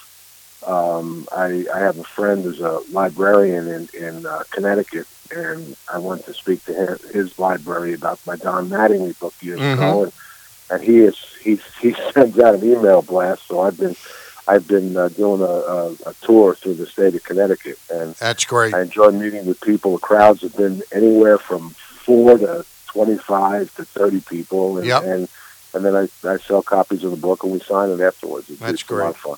Hey, I had the pleasure yesterday out at Greetings and Readings. I had the pleasure to sit with Jane Leavy, Leavy uh, for about an hour and a half as she signed some books out there. Uh, have Yeah. you read any of her books? Koufax, I read- Mantle? I, I, or- I read the, the Nicky was it Mickey Mantle book, Yeah, right? The Last Boy Yeah, Hero. Yeah. Yeah, I read that, and I have I have uh, my friend Johnny Miller sends me books all the time, so I have um, uh, the new uh, the new Babe Ruth book. The big she fella. sent. The big fella. Yeah, big Yeah. fella, and I'm going to definitely sit down and read that. How is Johnny Miller doing? Yeah, how's he doing? Johnny's doing great. He's uh, he's planning on leaving for Florida on uh, Martin Luther King Day, which is like the 14th or something of January, and uh, renting a car when he's down there and going back to work. He um, It's great. uh, he's got a little bit of weakness in his right right hand. I bought him a I bought him a couple of two pound dumbbells that I told his therapist were dumbbells for a dumbbell, and and uh, uh, he, you know so he can do little curls with his right hand, and uh, he's back to uh, he's basically back. I would say to about ninety seven percent. Oh, Good that's job. fantastic. And I got to tell you, you're a hell of a friend because every time, it seemed like every few days on Facebook, you've got an update on him. You went to visit him quite a bit. Uh, you're a good friend, uh, Mike. Well, yeah, um, you know, he's he's been a good friend to me. I've known him for four, 40 years, and, and uh, uh, he's a unique he's a unique individual. Long, And, um, long, long before the uh, internet, he would come into the press box either at Memorial Stadium or at Camden Yards, and he would always give me a self-addressed stamped envelope for me to send him an Oriole schedule when they come out and they get printed. You know, about midway through the Right. we're midway through the winter, and I would always have to do that and send make sure I send it up to him. He's quite a guy. Yeah, his uh, his, his hobby now um, that he's home, he gets all the newspapers delivered in the morning, and he he tears them down uh, into individual articles and puts them in an envelope. because it has it has the attendant take them to the post office so he can mail the clips to me. Unbelievable. Unbelievable. Hey, Yeah. what kind of off season have the Red Sox had so far? Well, it's interesting. Um, you know, they took care of two two priorities, I think, in, in Pearce and um, and uh, and uh, now they lost they lost Kelly, and now they're kind of in a wait and see mode. I think on Kimbrel. Um, I think at one point it was assumed that he was gone, um, but then he came out and said he wanted six years over a hundred million dollars. That's not out there for him. Nope. So uh, he may wind up coming back here. I think on a two or three year deal. And um, you know, if you have to, if you have to settle for Craig Kimbrel as your closer, you're in pretty good shape. You know, he, What, he, he what would the ride, you know. what would the figure be to settle for? Would it be like 18 a year for three years, 17 a year? something like that. Yeah. somewhere in that ballpark, I guess. You know, um, but you know, maybe even with, an automatic trigger on the fourth year or, or something like that. But he he's not getting six years, and uh, you know, with the with the general feeling around baseball now of, of quantity over quality as far as your bullpen is concerned, having a lot of arms down there. They they do have uh, they do have Barnes and uh, Brasier here uh, as as potential closers. Um, I I think that uh, you know. Um, Pinwell is, is, is pretty darn good. He had, Yeah. he had a rough ride in the postseason, and people are down on him a little bit here. But um, uh, there aren't many better when it comes down to the long haul of the season. Um, so it'll be very interesting to see how that works out. Do you see them in the hunt for any of the other, and, and I won't call them second tier guys, but David Robertson or Zach Britton? Do you think Yeah. they could be in the market there? Yeah, I think they definitely are. Um, And as far as position players, I, I think they're one of the 11 teams in on Tulowitzki already. Yeah. Um, for depth, you know, because somebody's going to get him for the minimum for two years. Yep. And uh, granted, he's hurt all the time, but he, but uh, a gamble of six hundred thousand dollars is really nothing. Yep. Michael. Um, no, go ahead. yeah, I'm he'd be- sorry. He'd be, he'd be devastating, obviously, in, in, in this or any other hitter's ballpark. What's the latest on Dustin Pedroia? Well, um, they thought he was going to need more surgery. That was avoided. Um, he's he's working out in in Arizona, and um, you know they're kind of in a limbo situation there because you really, you know, somebody said, well, why didn't they go out and get Jonathan Schoop or or you know why did this? Why? The thing is that they you really have to leave the spot for him. You know, because if you go out and get yourself a second baseman and he can come back, what do you do then? Yeah. Yeah. So, you know, they're in a they're in a situation here where they've got Brock Holt, they've got Nunez, they've got Lin. They you know they could they can they can get by, and if they realize that, that Pedroia can't play anymore, they can always go out and get another Ian Kinsler. Yeah. So there's always there's always somebody floating out there, and um, you know, with this lineup, they can afford to you know to wait and see and and give him give him the respect that I think he deserves. He's got three years left on his contract, and um, I think it would be a, you know be a great story if he can come back even a shell of himself. You know, right. What people what people forget is that even before the knee trouble, which may well have been caused by Mr. Machado, uh, there was you know there were other problems. Dustin missed a lot of time over his career because of the way he plays the game. So. Um, it'd, be, it'd be a heck of a story if he makes it back, and, and uh, I think that that, that they kind of owe it to him to uh, to kind of wait and see how he can do. Well, I know one thing as far as guys that you would rather you, you like to start a team with, even though if you're playing against them, you absolutely hate, them. Yeah. Dustin Pedroia is one. Brett Gardner with the Yankees is always another one on my list. So from that standpoint, uh, but but he's such a tremendous player as Dustin that you really want to have him back. Let me ask you this: Yasiel Puig, Matt Kemp, Alex Wood, Kyle Farmer to the Reds yesterday in exchange for Homer Bailey and the prospects. Do the Dodgers clear enough money to make a run at Harper? Well, there's, there's so many different angles to this stuff. First of all, Bailey's already been released. Yeah, exactly. Yeah, Oh, he has been Yeah, released. yeah, yeah. He's already been released. Yeah, and, and or or the is in the process thereof. But um, uh, they cleared. I think I heard Kenny Rosenthal say last night that they kind of cleared like fifteen to sixteen million dollars. Mm-hmm. Um, they are terribly left-handed already. Mm-hmm. I don't see them doing, uh, you know, nine, ten years for for uh, Bryce Harper. I really don't. There are other guys out there. The name that I heard last night was AJ Pollock, Right. Who would not only give them a center fielder, which they don't have, but would also give them some right-handed balance in their lineup to go with Turner. So. Um, I don't know. I don't know what's going on with these two guys. I, for, for the life of me, I don't know what the Yankees are doing. Um, I, you know, I, I know that Manny's a great player, but I kind of would love to have seen the. the I, I want to see how the Andujar thing played out because for a kid to be such a great hitter at Yeah. such a young age, you know, people. Uh, Wade Boggs wasn't a very good fielder when he came up either, and became a Gold Glove third baseman. And uh, Devers here in Boston's already made tremendous improvement at, at, at the position. Uh, but they, they, you know, it's a shiny. You know, listen, if the if the old man was still alive, Machado would have signed already. Yeah. Oh yeah. He might have signed both of them. Hey, the Both book. of them. Yeah, the, and Harper. Worry about it later. The book is the hometown team. It's Steve Babineau's photographs, Mike Shalin's words. Best place for most of our listeners and viewers is probably Amazon uh, to order it. Uh, it may be late for Christmas, but I tell you, it's a great, uh, great read and a great visual book. Mike Shallon, many thanks. Happy, healthy New Year to you Same to you guys. We'll and your to you soon. family and your grandchildren. All right, Thank you very much. And Johnny. Miller. That's And right. Johnny Miller. All right. Take care, Mike. Bye. Bye. You can take the makeup off now. Yeah, yeah. All right. We're going to make our connection before our next break with Mark Zuckerman of Mhm. MASN Sports, and I'll let you do the uh, the intro there.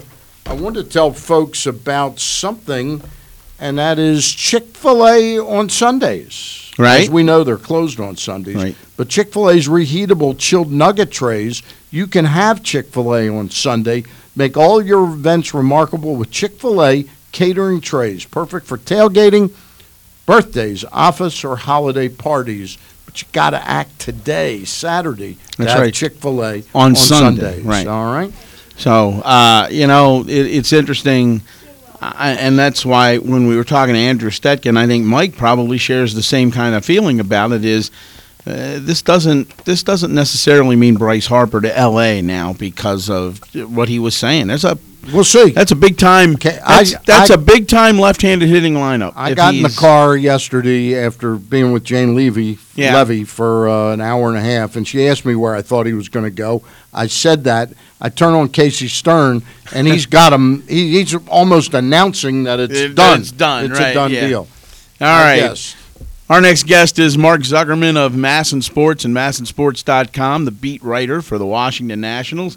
Good morning, Mark. Happy holidays. How you doing? Good morning. How are you guys today? Great. Good. Thanks Uh, for spending some time with us. Let me Mark. let me ask you a couple of things Nats related right off the bat, and that's one Anibal Sanchez, who was signed to two years and uh, 19 million dollars with an option for 2021.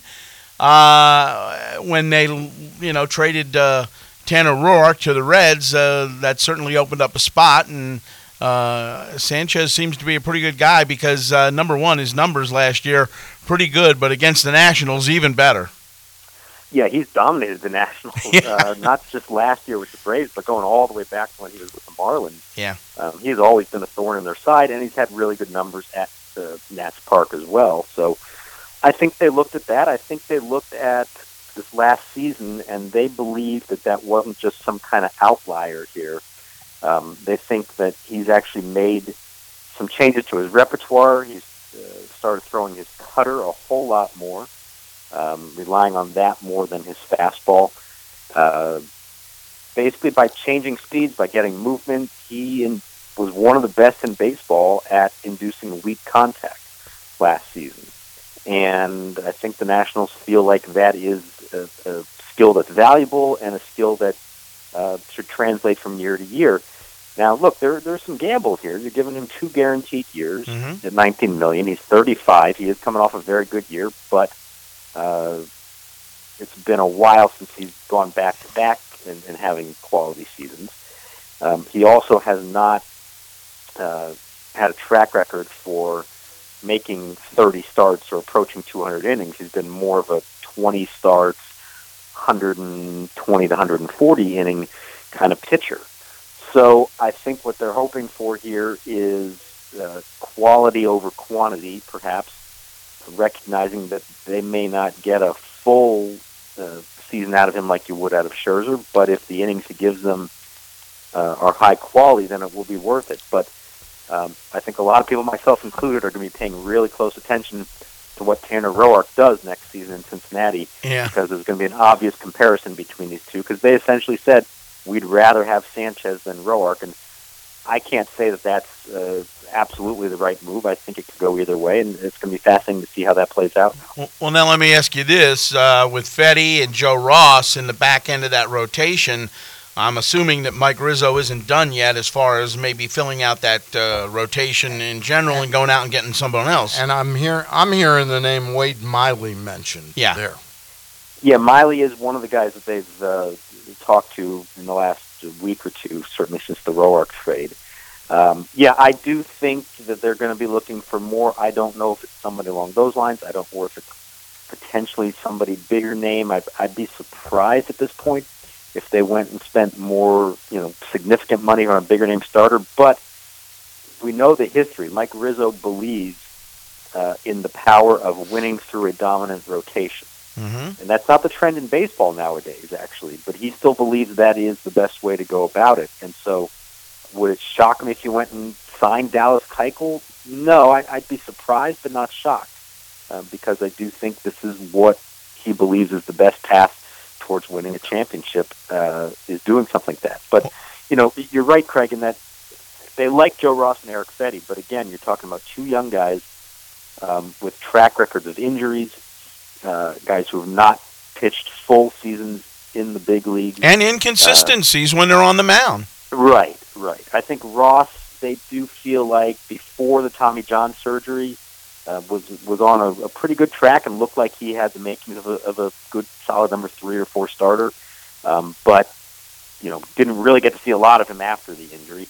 And Fedde, uh, for all the promise there, we really haven't seen a lot uh, of him living up to it so far. So they want to have alternatives for those guys. They do believe those guys are going to be in the mix along the course of the season, but I don't think they want to uh, feel like they have to rely on one or both of them um, given the histories there. What Stan said about Wade Miley is interesting because we saw obviously what he did with the Brewers last year, but the other part when he was healthy.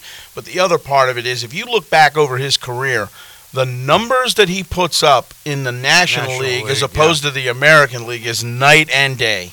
And we saw Yeah, that and we saw that here in Baltimore. Yeah, at Sanchez is kind of a similar thing. In Detroit, the numbers are awful, but you look at his uh, Yeah. uh, Miami and Atlanta numbers much better. Yeah, uh, they've done this before. Doug Fister was a similar case. Uh, even Scherzer to some extent. Uh, I do think they look for value sometimes in guys who've been in the American League and they feel like they can thrive better uh, in the National League. So um, it- it's going to be fascinating how this all plays out. And you know, like I said, it- it's really going to be fascinating how this season turns out for Tanner Roark, and will they ultimately have made the right decision in trading him in exchange for Sanchez and whoever else uh, they end up getting? Um, I don't know the answer to that. I, I was a Tanner Roark guy. I Yep. believe that uh, his value in always making his starts. He's never spent a day on the DL. Uh, I know the last two seasons weren't as good for him in terms of performance, um, but I felt like he was a pretty strong bounce back candidate and just a guy who did so much for this team over the years. Uh, and at times when he could have complained about it and he didn't, uh, I, I think they are going to miss him. Um, but it's entirely possible that the replacements are going to be better for them, and it's really going to be interesting to me to watch how that plays out over the next season. You know, it's interesting, Mark. You probably know that I am a big Mussina fan. Heist is a fan and a friend of Mike Mussina's. I hadn't It's- heard that about Craig. It, it's, it's, it's interesting if you if you flip flop him and Tom Glavine, and Glavine would have been in the AL East, and he would have pitched in the National League. I think I think Mussina's clearly a first ballot Hall of Famer if his numbers were compiled in the National League. Well, you know, and Mike Maddux used to tell, or I'm sorry, Greg Maddux used to tell me all the time. He says, if I pitched in the American League, my my ERA would have been at least a run higher. Yeah, it, it, it's funny. As much as uh, as much as the two leagues have kind of become homogenous, and that all those things over the years that we felt like were uh, separating the two, uh, really aside from the D, the DH, there isn't that much difference anymore. And yet, some of those old uh, truisms still kind of hold up. And the American League is a tougher league for pitchers. There is more offense. You're facing nine hitters instead of eight. Uh, and I think you do see it affect uh, pitcher stats even even in today's game. yeah, how about it? You know, you might have heard that about me, or you know that that I'm a friend and a fan. But also, I've heard about you that you've never voted for him for the Hall of Yeah, Fame. never going to start on this again. I have not submitted my ballot yet, so I'm still open to uh, to adjustment. Uh, and it, as always, I give it a really good close look, and it is every year one of, if not my toughest decisions, is where to go. How do you think analytics has played into that with him? I mean, his his rise from say 24 or 5 percent all the way up to 63 and a- you know 63.5 last He's year. right now with 17% of the vote in. He's got 82% of the, Yeah. the, the vote so far, but Yeah. it's a long way to go. I, I I think analytics have played a role in it. I think also some of this is um, the, the the changing generation of voters. Uh, that you've had some turnover uh, in voters over the last five years or so, and so maybe you have more younger voters who grew up watching this guy pitch as opposed to having covered him Mhm. pitch, and so they may have a little different uh, image in their mind uh, of who he is. I I certainly think that the changing electorate has had a big effect on Clemens and Bonds and other PED uh, accused PED users. Uh, why their totals are going up because I think you're seeing uh, people now who grew up watching baseball during the steroid era, not necessarily covering it, and who look at it as maybe less uh, of a of an infraction and less uh, of a of a black mark against them during a time when baseball was not testing or punishing for testing, uh, and I think that's played a big role in it too. So it it is fascinating to me. You know, when I first started voting, there were a few guys on the ballot. Bert Blyleven was one of them who I never, you know, he was out of baseball long before I started covering it. Mhm. I remember him as a kid watching him, but even his career began, I think, before I was born. And I always felt a little uncomfortable. Like, am I really the most qualified person to be judging uh, this guy's career? Now you're seeing guys on the ballot. These are all the guys that I uh, have watched my whole life and, and covered for most of their careers. And I think you have a different perspective on it when it's that, uh, you know, as opposed to the guys that you only saw on TV, uh, you know, when you're 10, 12 years old. This deal yesterday with the Reds and the Dodgers, do you really are you amongst a lot of people who think that now the Dodgers have cleared all the space they need to to sign Bryce Harper? I'm not so convinced about it myself.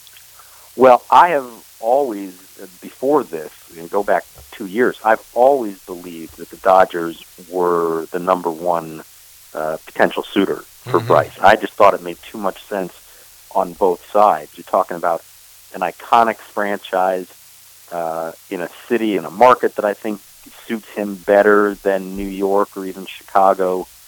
Um, a, a franchise, though, that for all the success they've had, think about who all the, the greats in Dodger history are. They're pitchers. It's Koufax and Drysdale, Valenzuela, Hershiser, uh, Kershaw now.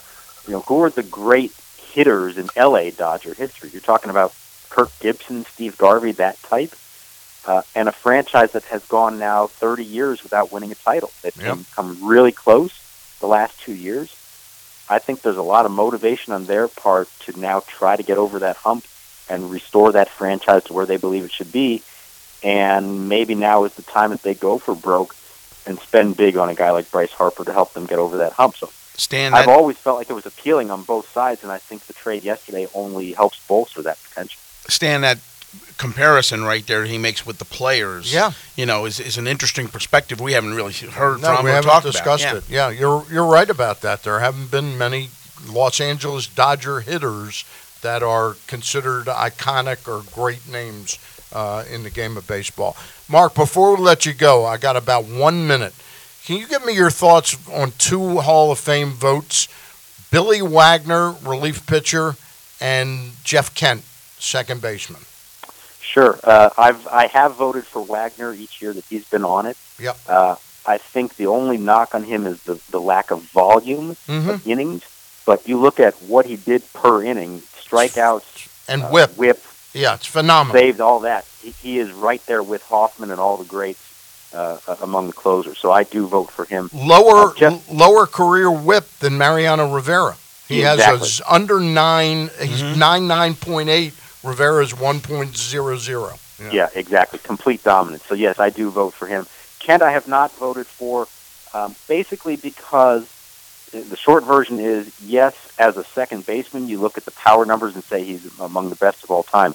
But number one, he wasn't bringing a lot else to the table in terms of defense, base running, all that kind of stuff. Uh, and number two, when you look at him versus the rest of baseball in his time, uh, he doesn't really stand out. There were so many big power hitters in his era that I think he gets lost in the shuffle a little bit. And so, if you just want to compare him to other second basemen and say, yeah, he did hit for a lot of power, but I think in the context of what was going on in baseball during his time in the game, uh, it doesn't quite stand out as much. But I- I'm surprised he doesn't get more support. Yeah, I do think he deserves more than the, you know, what did he get? About 10% even of the vote. I think he deserves more than that. Mark, thanks a lot for being with us and taking the time today. Happy holidays to you, your family, Rachel, Brian, and uh, I, I'm assuming Wish you- I'm assuming he's ready for the big night.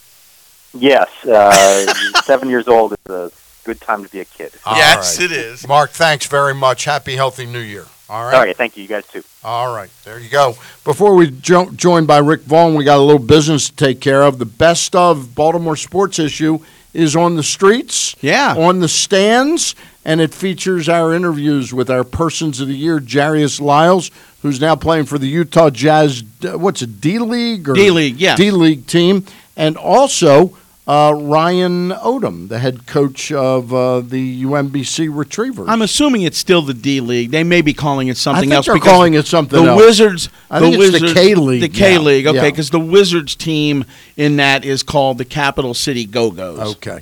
But anyway, we also got over 60 uh, unique categories where we've uh, uh, labeled the best of in Press Pressbox's opinion. We hope you'll pick it up.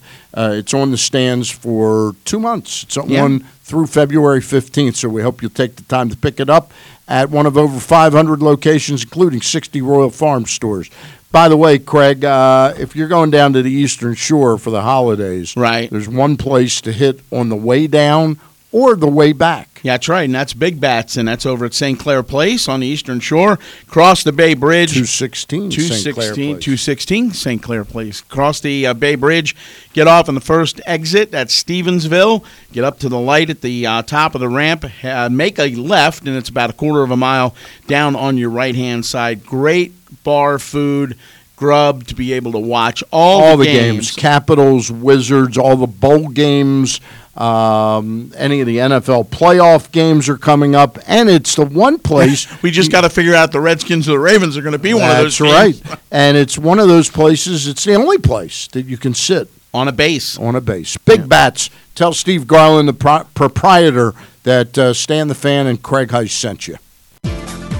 Visit Buffalo Wild Wings weekdays from 11 to 2 and take advantage of their new 15 minute lunch guarantee or your lunch is free. That's right, free. And with a 15 minute lunch guarantee, that means less time waiting and more time eating delicious B dubs before you gotta get back to the office.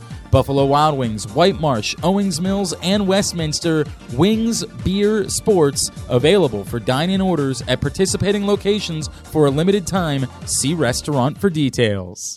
What's up? It's KZ. This season, you can join us for our weekly and season long pro football picks contest at Loop League. Click the link pinned at the top of my Twitter page, that's at Fans Fantasy, and pick any five games against the spread every week. It's free to sign up, and someone wins a $25 Royal Farms gift card every single week. Plus, we'll have great season long prizes as well. And check out all the other awesome games at Loop League, where you can link multiple fantasy competitions all at the same time. Join our Picks League now at loopleague.com. One third of crash fatalities in Maryland are due to impaired driving. Don't be a statistic. Be legendary. What does it mean to be legendary? It means always making a plan to choose a sober driver or be one. Never drinking, then getting behind the wheel. Making sure to get a ride for yourself and your friends if needed. Always speaking up and taking the keys from an impaired driver. Remember, sober drivers save lives. This safety message is brought to you by the Maryland Department of Transportation. Visit BeLegendaryMD.com.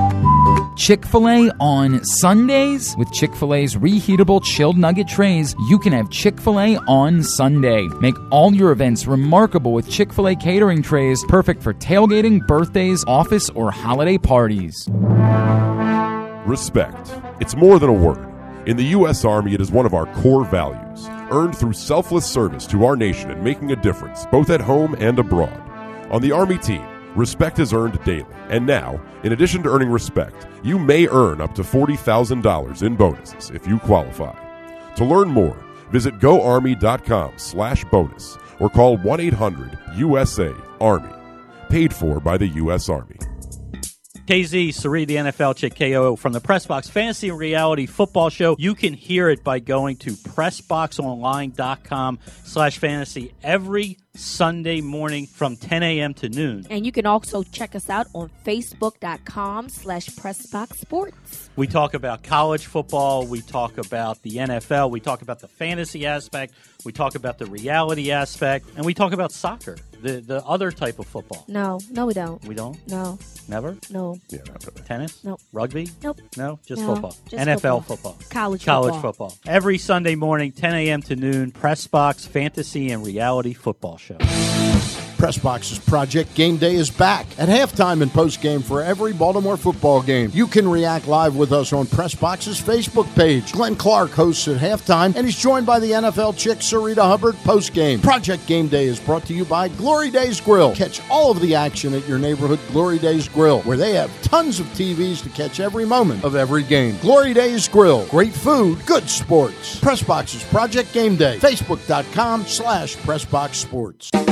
Hi, it's Glenn Clark and Kyle Ottenheimer from Glenn Clark Radio. We're going to be talking a lot of Lamar Jackson on our show, but I want to make a promise right now. For those of you that tune in to Glenn Clark Radio Monday through Friday from 10 to noon, we will talk about something unrelated to Lamar Jackson for at least 30 solid seconds every day. Kyle, I thought maybe we should give people an idea of some of the topics that we might discuss other than Lamar Jackson. For example, we might talk about Chick fil A sauce, Aliens. the television program Detroiters. Jesus stealing pizza. All these things are options for 30 solid seconds, and then we'll go right back to Lamar Jackson. GlennClarkRadio.com, PressBoxOnline.com slash radio, and watch the show Facebook.com slash PressBoxSports.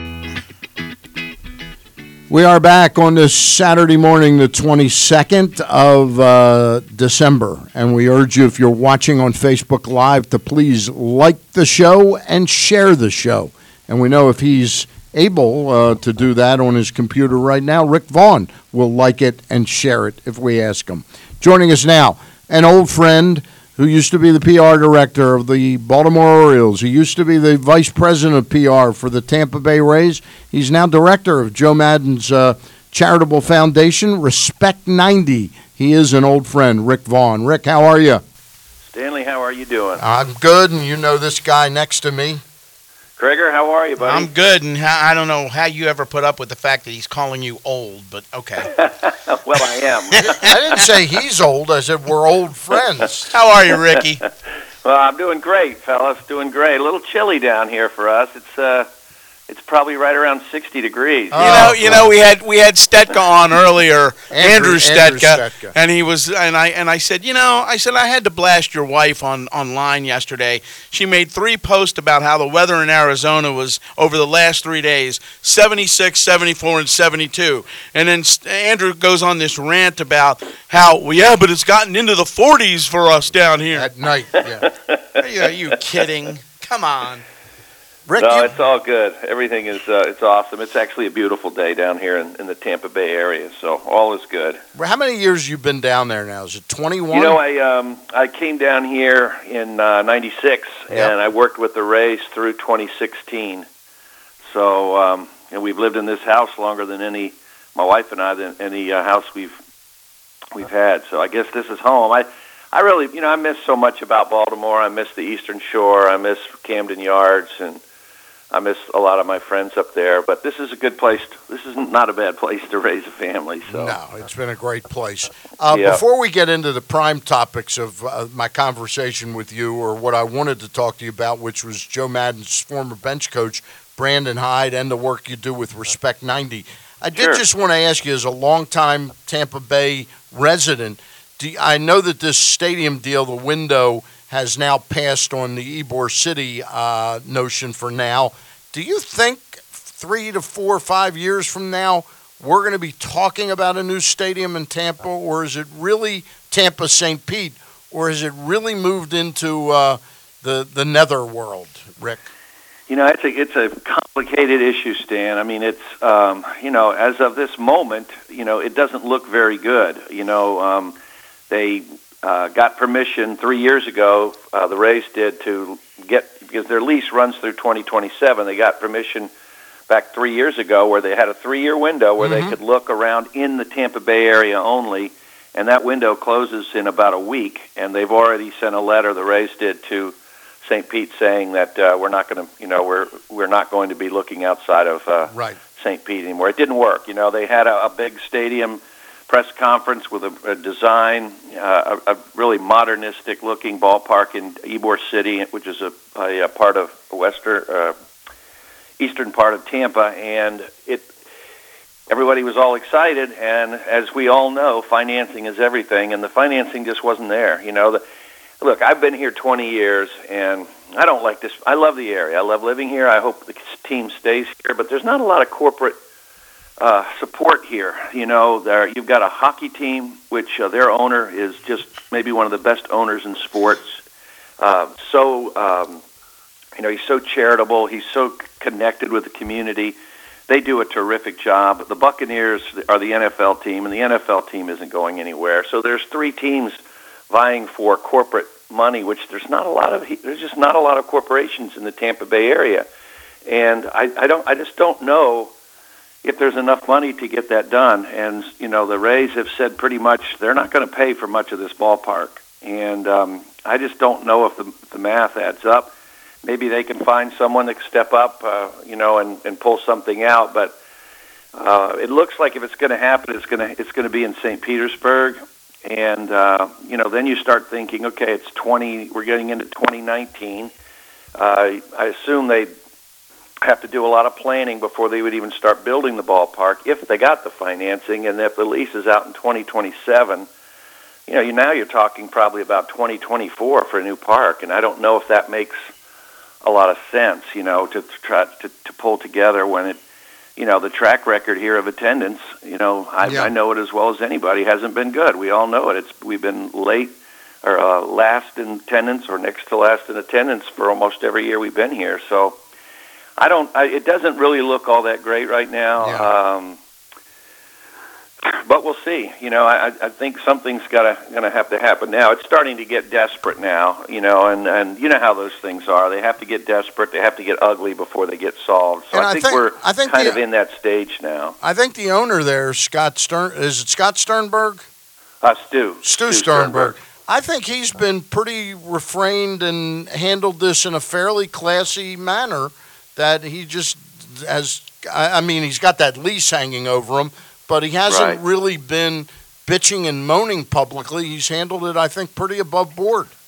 Yeah, I mean they haven't made any threats. You know, they're not saying, "Hey, if this doesn't happen, uh, we're out of here." But um, but it's it, lately it's sort of been implied by by Stu, and uh, you know, I, it's uh, they have their own way of running things. They they are uh, the local columnist here, John Romano, wrote a column this week, basically saying that they, you know, they are businessmen, and that's it. You know, it's not about. They're really. He said they're as sentimental as the IRS, and they and in many ways I can attest to that. but uh, they are they're businessmen, and if they don't get the deal that's going to work for them, you know, it, it's just it's not going to happen. So no one really knows what what is what the future of baseball in Tampa Bay is now. It's um, you know everybody points to Miami and and uh, and said, hey, you know they're going to get we, we could build a new ballpark there and our troubles are over. Well, that didn't happen, and you know that was not a good deal for the citizens of Miami. And so there's a lot of people here that that don't want to see that repeated again in the state. Um, I mean, I I don't know the answer. You know, I mean, I, I I got to work for some pretty exciting teams down here in 20 years.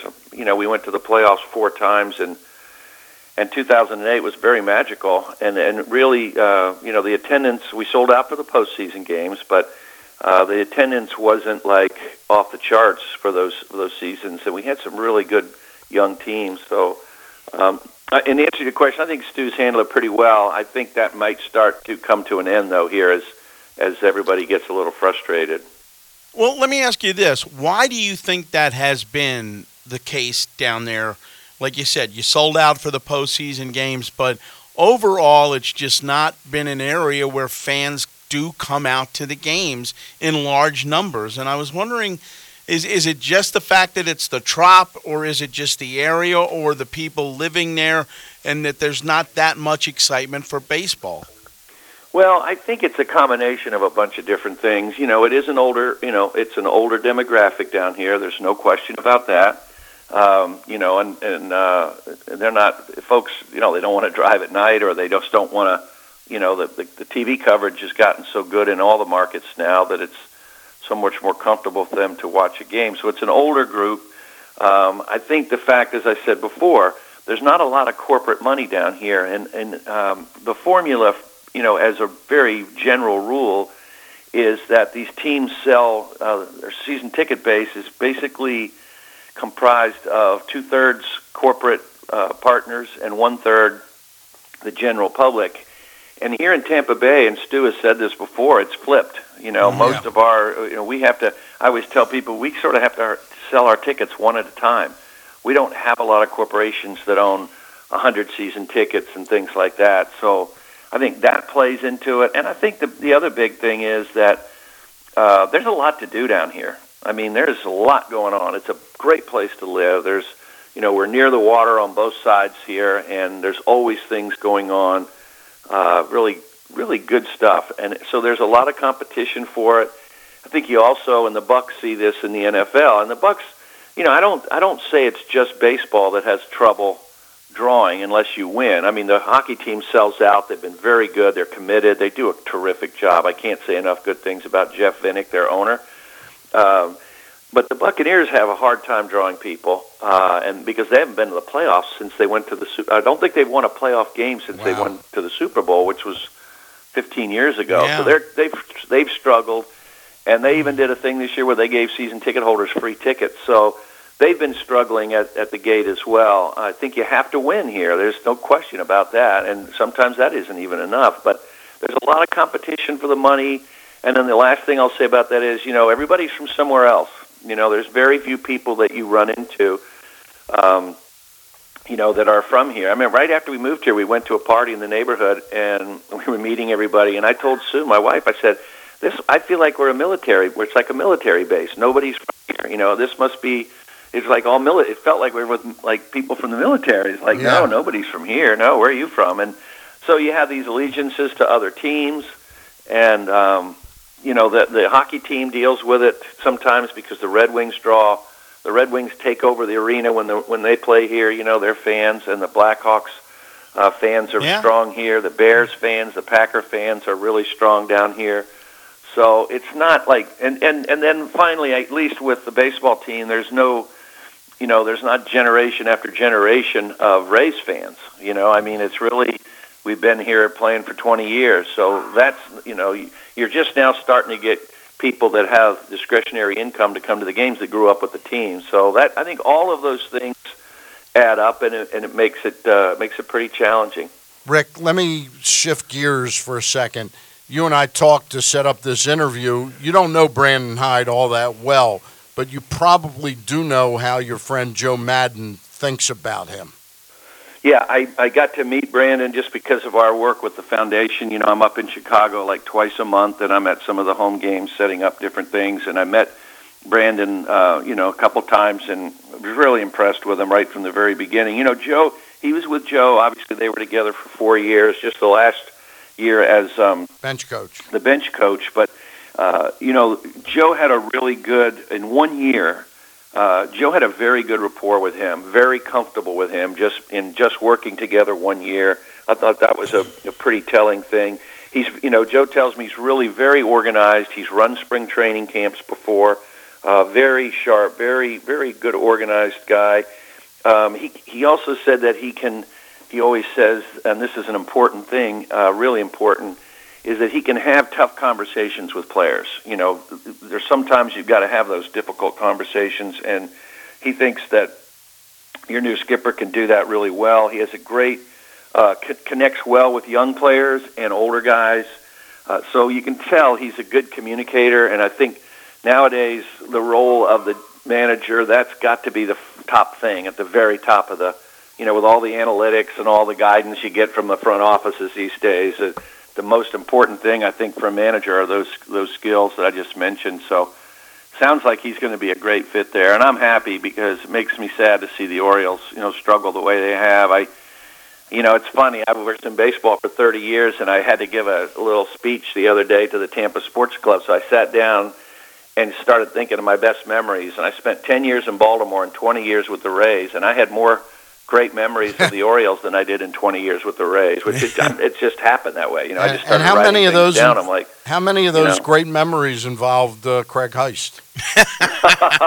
every one of them. There you go. one of You know, I got to tell you, you know, I'm thinking about this stadium issue down there. The the more and more we talk Ain't about happening. it, I know it's not happening, but I, you know, the Ybor City thing to me, having been down there watching the Ravens beat the Giants in the Super Bowl, I spent a week there one night, Rick.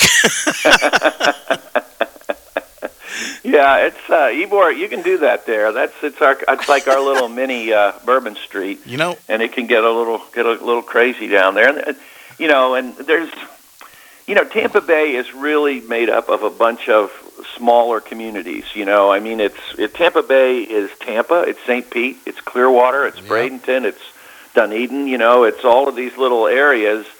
And when I came down here, somebody said to me, you know, one thing about going down to Tampa Bay is there's no there there. You know, Yeah. there's no, you know, there's no place to go uh, where everybody would automatically go if you want. You know, everybody's definitely going downtown to the harbor or whatever it is in Baltimore. You know, these days, but and it's true. There really isn't a central focal point um, in this city, and it's still that way for 20 years. You know, it's there's some areas that are kind of popping up. There's you know uh, South Tampa's becoming a really hip place, and that's where a lot of people go now. And there's actually Joe. Uh, Joe has his restaurant down there, and, and I think we're going to dinner there tonight, as a matter of fact. But uh, but there's no real real place where everybody would just run to to celebrate if the Bucks, you know, was to win, were to win, or the Lightning was to win. I guess maybe they would go to their arenas downtown, but there really isn't a, a there here. You know. I got you, Rick. We appreciate you being on. I got to put you on hold for one second because I got to get something from you. My uh, producer's going to ask you for something. Okay.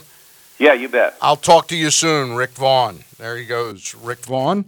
And uh, the Saturday night before the Super Bowl. Yeah. I'm in Ybor City. Yep. Standing outside a bar. Right.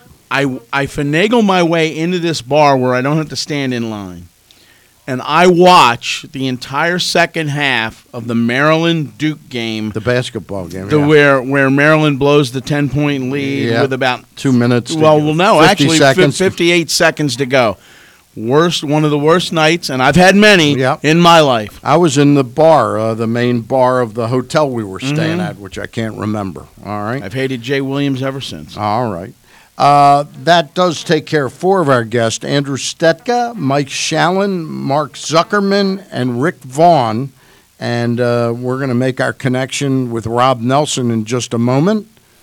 All right. As Yeah. soon as uh, Brittany gets off the phone with Rick Vaughn. Well, she's, She's probably ta- asking him for a job. She's taking care of business, and if she was the bright Towson student that we, We know, know she she is, is, yeah. she would be doing that, asking Rick if there's anything I- available in the I told Joe Maddon Foundation. I told Rick that I would send him an article that Andy Dolich wrote, who's Uh-huh. been a regular Right. on our show about the stadium story out in Oakland. His his piece is really very compelling. Mhm. Uh, on the Mercury News, he wrote it for San Jose uh, Mercury San News, Jose Mercury News. He ends it by saying, "There's an old Johnny Mathis song called "The Twelfth of Never." Never. That's about when they're going to build that stadium out there, and it basically laid out the checklist Mm-hmm. for everything you need to say, okay, you got state financing, you know who's going to pay for this, you got who's going to do the infrastructure. None of the check marks are None, done none- in none of the boxes are checked. None of the boxes are checked. Yeah. All right, joining us now is uh, not an old friend, uh, but a good friend. I've known uh, this gentleman for about four years now. He's the founder of uh, Big League Chew, and Uh-huh. he joins us right now from his home out in Oregon, and that is Rob Nelson. Rob, how are you? Well, thanks. Glad to be here. Well, that means that means you got up real early to be on our show. He's out in Oregon. Yes, he did. What time do you get up every day, Rob? Probably about 6 a.m. I have a bunch of crazy tennis buddies that we play early with. Good So- So you're still playing tennis? How's your Um, How's uh, your game right now? Uh, fair to middling. Okay. Well, I can't tell you how much I appreciate getting the surprise gift of a couple boxes of Big League Chew. I'm going to put it to good use. For those of our listeners or folks on Facebook Live that don't know the story, can you briefly tell us how you started Big League Chew and who helped you financially back in the day? Summer of 1977. Uh, I was with the independent Portland Maverick baseball team, uh, Bing Russell's uh, band of brothers. And uh, I didn't get to pitch much. I was in the bullpen a lot, just observing. And sitting next to Jim Bouton, the former Yankee, author of Ball Four, we were observing our teammates who were chewing and spitting uh, the other stuff. And Jim turned to me and said, Did you ever chew? And I said, I tried it once for probably 30 seconds. It never made sense to me. Mm-hmm. And Jim said, Funny thing, me too. And it was maybe an inning later, I said, I've had an idea for some time now. And that was to shred gum and uh, put it in a pouch so we could look as cool as these guys, but we wouldn't make ourselves ill. And Jim's eyes got as big as baseballs. He said, Rob, I love that idea. I, I could sell that idea. And, you know, maybe two pitches later, he said, What would you call it? and just out of the thin air, I said, I don't know, Big League Chew. And God, then it was born. Jim amazing. put up 10 grand. We became partners on a handshake. Took him about a year and a half to find the company, but he did the job. Without without Jim pounding the pavement, there would be no Big League Chew story. But we were partners for a very long time. We got lucky with a small division. Uh, it's now made in Western New York, uh, outside of Buffalo, by Ford Gum, and we're coming up on 40 years of uh, what my dad called lightning in a pouch. Well, it's lightning in a pouch, and I'll tell you what else it is. And Stan and I were talking about this before the show when I found out when I found out you were going to be on, and that's the fact that with everything we found out about smokeless tobacco and and guys who have spent years and years, uh, you know, chewing and things of that nature, and the and, ramifications. the- and the ramifications that come with it. What a great idea this was. Looked out. Recently, I saw some numbers that in 1986, 55 million pounds of uh, uh, chewing tobacco in a pouch were uh, consumed in America. Wow. And last year it was down to 18. Uh, That's- so by that's progress. two thirds, it's been dropped. That's And I like to think we had something to do with that. I'm, I'm, I'm proud of that. Obviously. Yeah. I don't think there's any question you had something to do with that. And, and I doubt it, it's interesting. You guys did it more from a taste perspective, like, or the fact you could get sick literally the moment you chewed if you swallowed something. You guys did it from more of an innocent uh, perspective that just, hey, this will taste better, and it, you can't Well, get sick from it. We'll look as cool, and you'll look as cool. Yeah, it's a great, it's a great American marketing story. We're talking to Rob Nelson, one of the owners and founders of Big League Chew. One of the reasons I wanted to have you on once you sent me those those boxes of gum was uh, I was thinking about the holidays. I know you played some winter ball. Uh, I guess not in Latin America where I thought, but do you remember any stories being away from home, celebrating the holidays away from home, playing baseball? You know, I uh, uh, I pitched briefly and ineffectively, as my brother Harry says, for three years with the Mavericks. But but uh, you know, one win in three seasons as a single A minor league player. But the bulk of my baseball life was overseas. I played in Australia. I played in England. I played in South Africa, and uh, particularly in Australia and in South Africa, of course, it is winter baseball. And my my two biggest memories are for Thanksgiving. Uh, my wife and I threw a huge Thanksgiving party in Cape Town, and my teammates had never experienced Thanksgiving before. Wow. And it, it was quite fantastic that Sarah and the wife of the skipper on the team uh, went shopping to all these little uh, tiny, kind of, I don't know, boutique businesses. But we had a legitimate Thanksgiving on a Thursday night in November. And for most of the ball players, it was just Thursday night. They said, no, go over to Brian's house, Brian Lombard, our manager. Right. And we just had an absolute fabulous Thanksgiving dinner. And one of my teammates, it was just great. Kevin Johnson said that this may be the greatest thing America's ever exported to the world. uh, and I said, yeah, what's what's not to be grateful for? And Yeah. uh, that was a great memory. That was that was really cool. How about Christmas itself or New Year's? Were you did you spend those overseas sometimes? I pitched I pitched in the tournament and they said, Rob, you're going to be pitching on Boxing Day. And and you know, I was 24 years old and I said, I'm sorry, I don't know what Boxing Day is.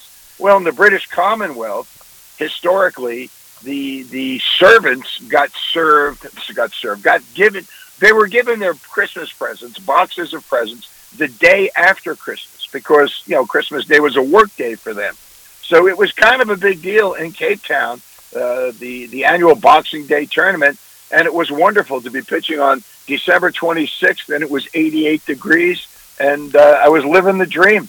It's quite amazing. Rob, what kind of a response do you get? Like you said, it's been 40 years, but what kind of a response do you get from people about your product and and what it's like today for the people that use that product? And is it breakdown? Is it more kids or do do you know older teenagers and young adults chew it just as well as kids? Out there, you know, since 1980, uh, 2020 will be the actual 40th anniversary. Okay. Uh, uh, it, it's, I suppose, the, the best anecdote is on Halloween in, in Northeast Portland on 18th Avenue. I've got 200 this past year, 300 pouches of Big League Chew that we give out at the front door, and a third of them go to the parents because kids will run down from the, from our, our front step and say, "Dad, I got some Big League Chew," or "Mom, look at this," and the parents will kind of look glumly. I'll say, "Hey, it's not. It's for kids of all ages." And I'll toss them a pouch of Big League Chew, and they're as happy as their kids are. Yeah. so, so that that's pretty cool. Uh, I- still do a baseball camp on Long Island. Uh, it's my 34th summer coming up doing that. And I have kids whose uncles, I haven't had one kid whose parents have played in the camp, but I have had a lot of kids just say, my uncle played in this camp in 1986. And that's really fun because it's, yeah, Coach Rob is the bubblegum guy.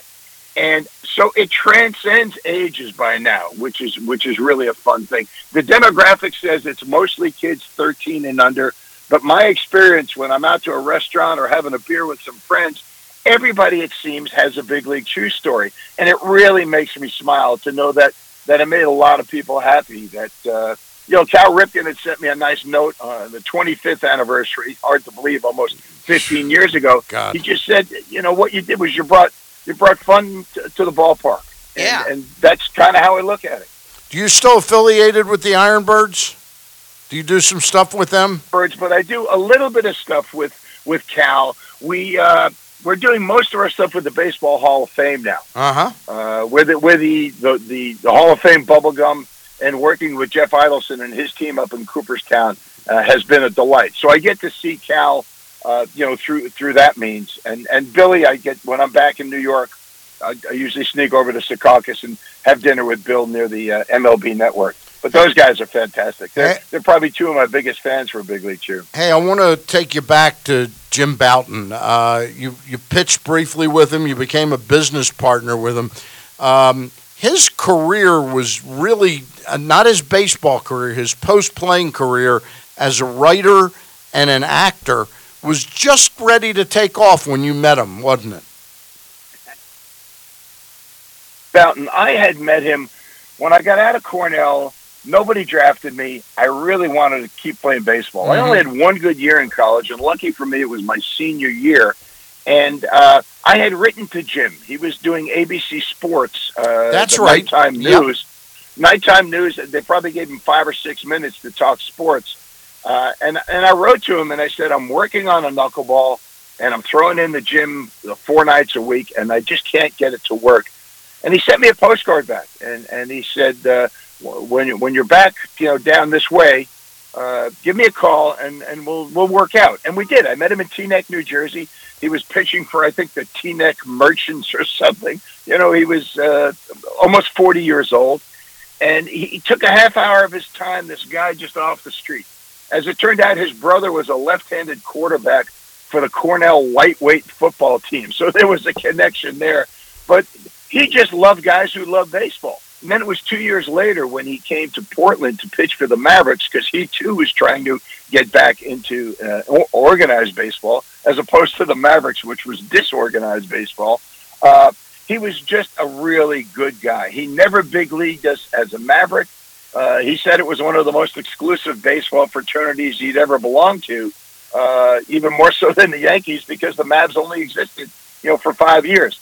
Jim Bouton's an absolute first class guy. He's going to be 80 years old in March, and uh, I love him like a brother. Just a really good guy. Is he still in good health and got his all his faculties with him? Because he was a sharp, sharp guy.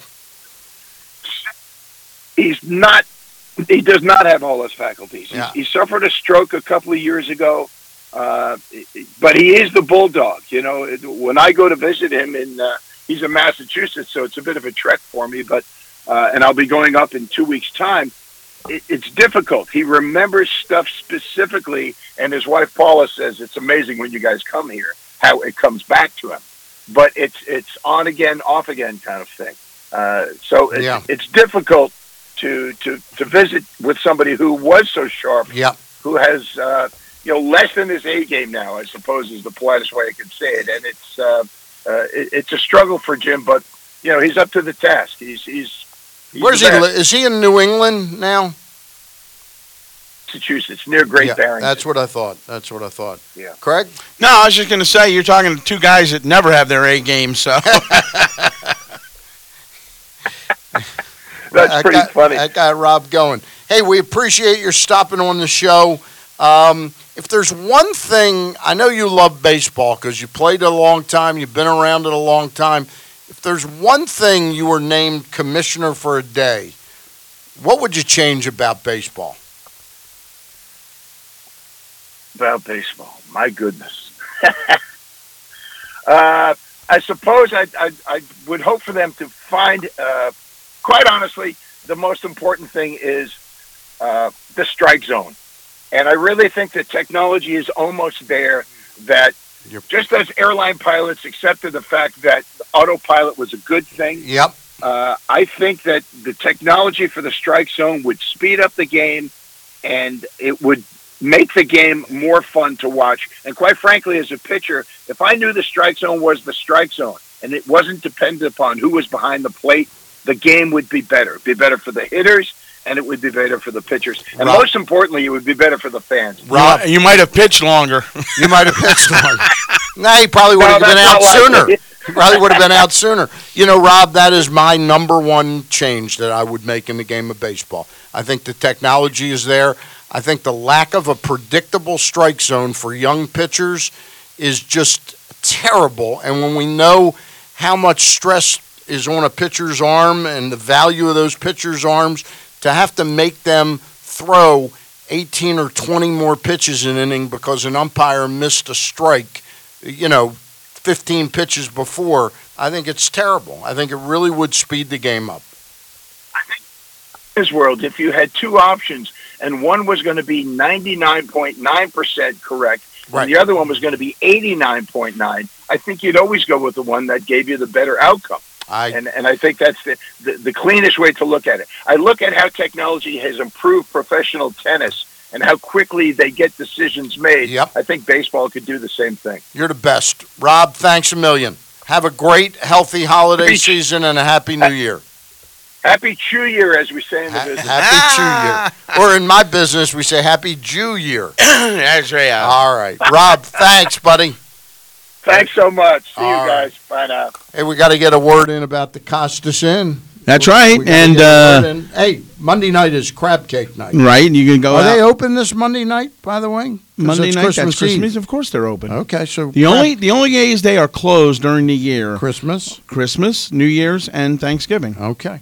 So you yeah, got but- Monday night is crab cake night. Right. Tuesday night is rib night. Right. But they won't have it this week because it's, it's 'cause it's Christmas, right. Wednesday, the day after Christmas, will be steak night. Thursday night is You'll be there for that, night. I'm sure. I might be. Okay. Thursday night is lobster night, and Friday night is Pete's specials. Right, Pete. Whatever Pete decides it goes on, but every night of the week, uh, other than the actual specials of the day, you'll find specials on that menu. Great crab soup, cream of crab, or Maryland crab. Holidays are here. Make sure you can get an order in to ship your crab cakes and also your crabs, steamed crabs to anywhere in the country. And also don't forget gift certificates. They make a wonderful Christmas gift. And you can call up, still get one in time for uh, Christmas. You Right. call 410 477 1975. They'll probably take your credit card over the phone and get you a gift card. Right, and the Rat Pack will be playing there. Rick Oliger and the boys on New Year's Eve to ring in the new year. All right. We'll be back with a final word or two on today's show and to wrap it up. Respect. It's more than a word. In the U.S. Army, it is one of our core values, earned through selfless service to our nation and making a difference, both at home and abroad. On the Army team, respect is earned daily. And now, in addition to earning respect, you may earn up to $40,000 in bonuses if you qualify. To learn more, visit goarmy.com slash bonus or USA Army. Paid for by the U.S. Army. Score big at the Green Turtle with our legendary crab dip, juicy burgers, or any of our delicious boardwalk iced teas and lemonades. Bring the whole team and celebrate your latest win in our rent free party room. Need to raise money for your sports league or team? Our Funds for Friends program has raised over $1 million for local sports organizations. Everyone is a winner at the Turtle. Visit thegreenturtle.com to find your local turtle. Pressbox's annual Best of Baltimore Sports double issue is now available. Presented by Maryland Sports Commission. This issue recognizes UMBC basketball's Ryan Odom and Jairus Lyles as our local sports persons of the year. Plus, 60 more are in the spotlight as we look at the top people, performances, and moments of the year. Pressbox is available for free at over 500 area locations, including 60 Royal Farm stores. You can also find the entire edition as well as the best daily coverage of the Ravens, Orioles, and Terps at PressBoxOnline.com.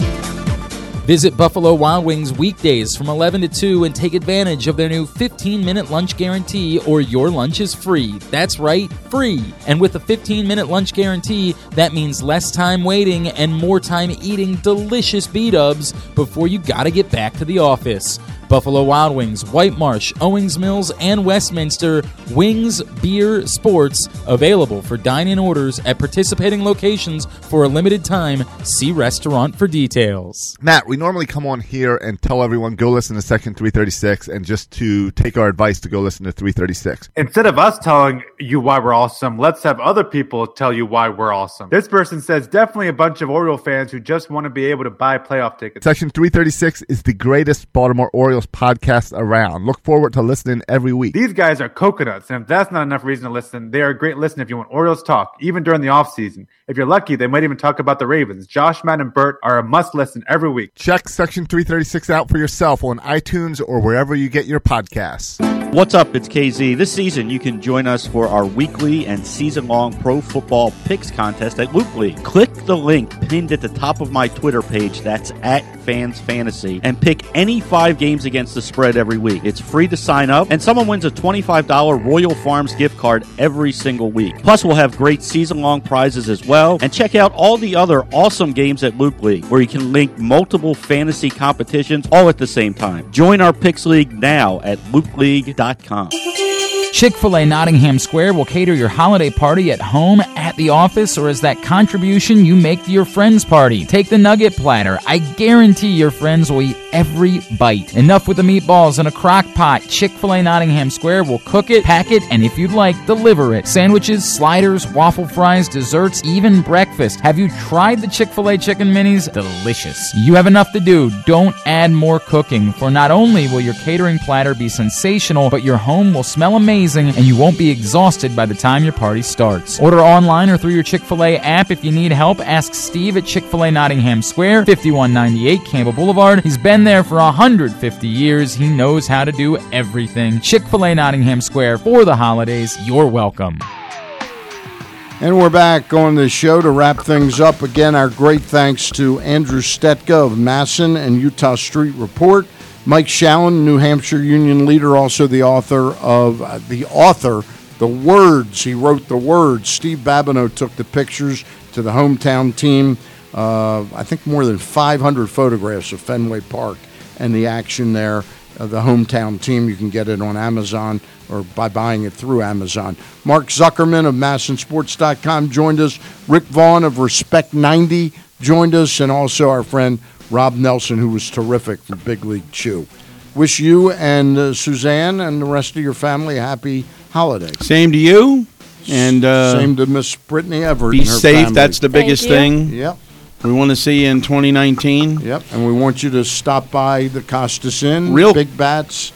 And Right. we also want you to like and share this broadcast every week. Very quickly, the Georgetown Hoyas in action at Capital One Arena, getting ready to tip off right Against now who? against Little Rock. Okay, but the big story is not necessarily anything with the basketball team today, other than the fact that Rich Chvotkin, their play-by-play man, is calling his 1400th game. A long, long career and just a great human being with a great family. That's great. That's great. Thank Yep. you for pointing that Yep. out. That's a great story. Great holiday season to you, my Yep, friend. same to you. Uh, and we'll talk to you and hopefully see you all next week, uh, right before New Year's. All right, And then We'll be back, and then we'll be back to fighting like we normally do after Yeah, the new year. Exactly, Yeah, exactly. Exactly. All right. That's that wraps us up for this week. Have a great week ahead and stay safe out there.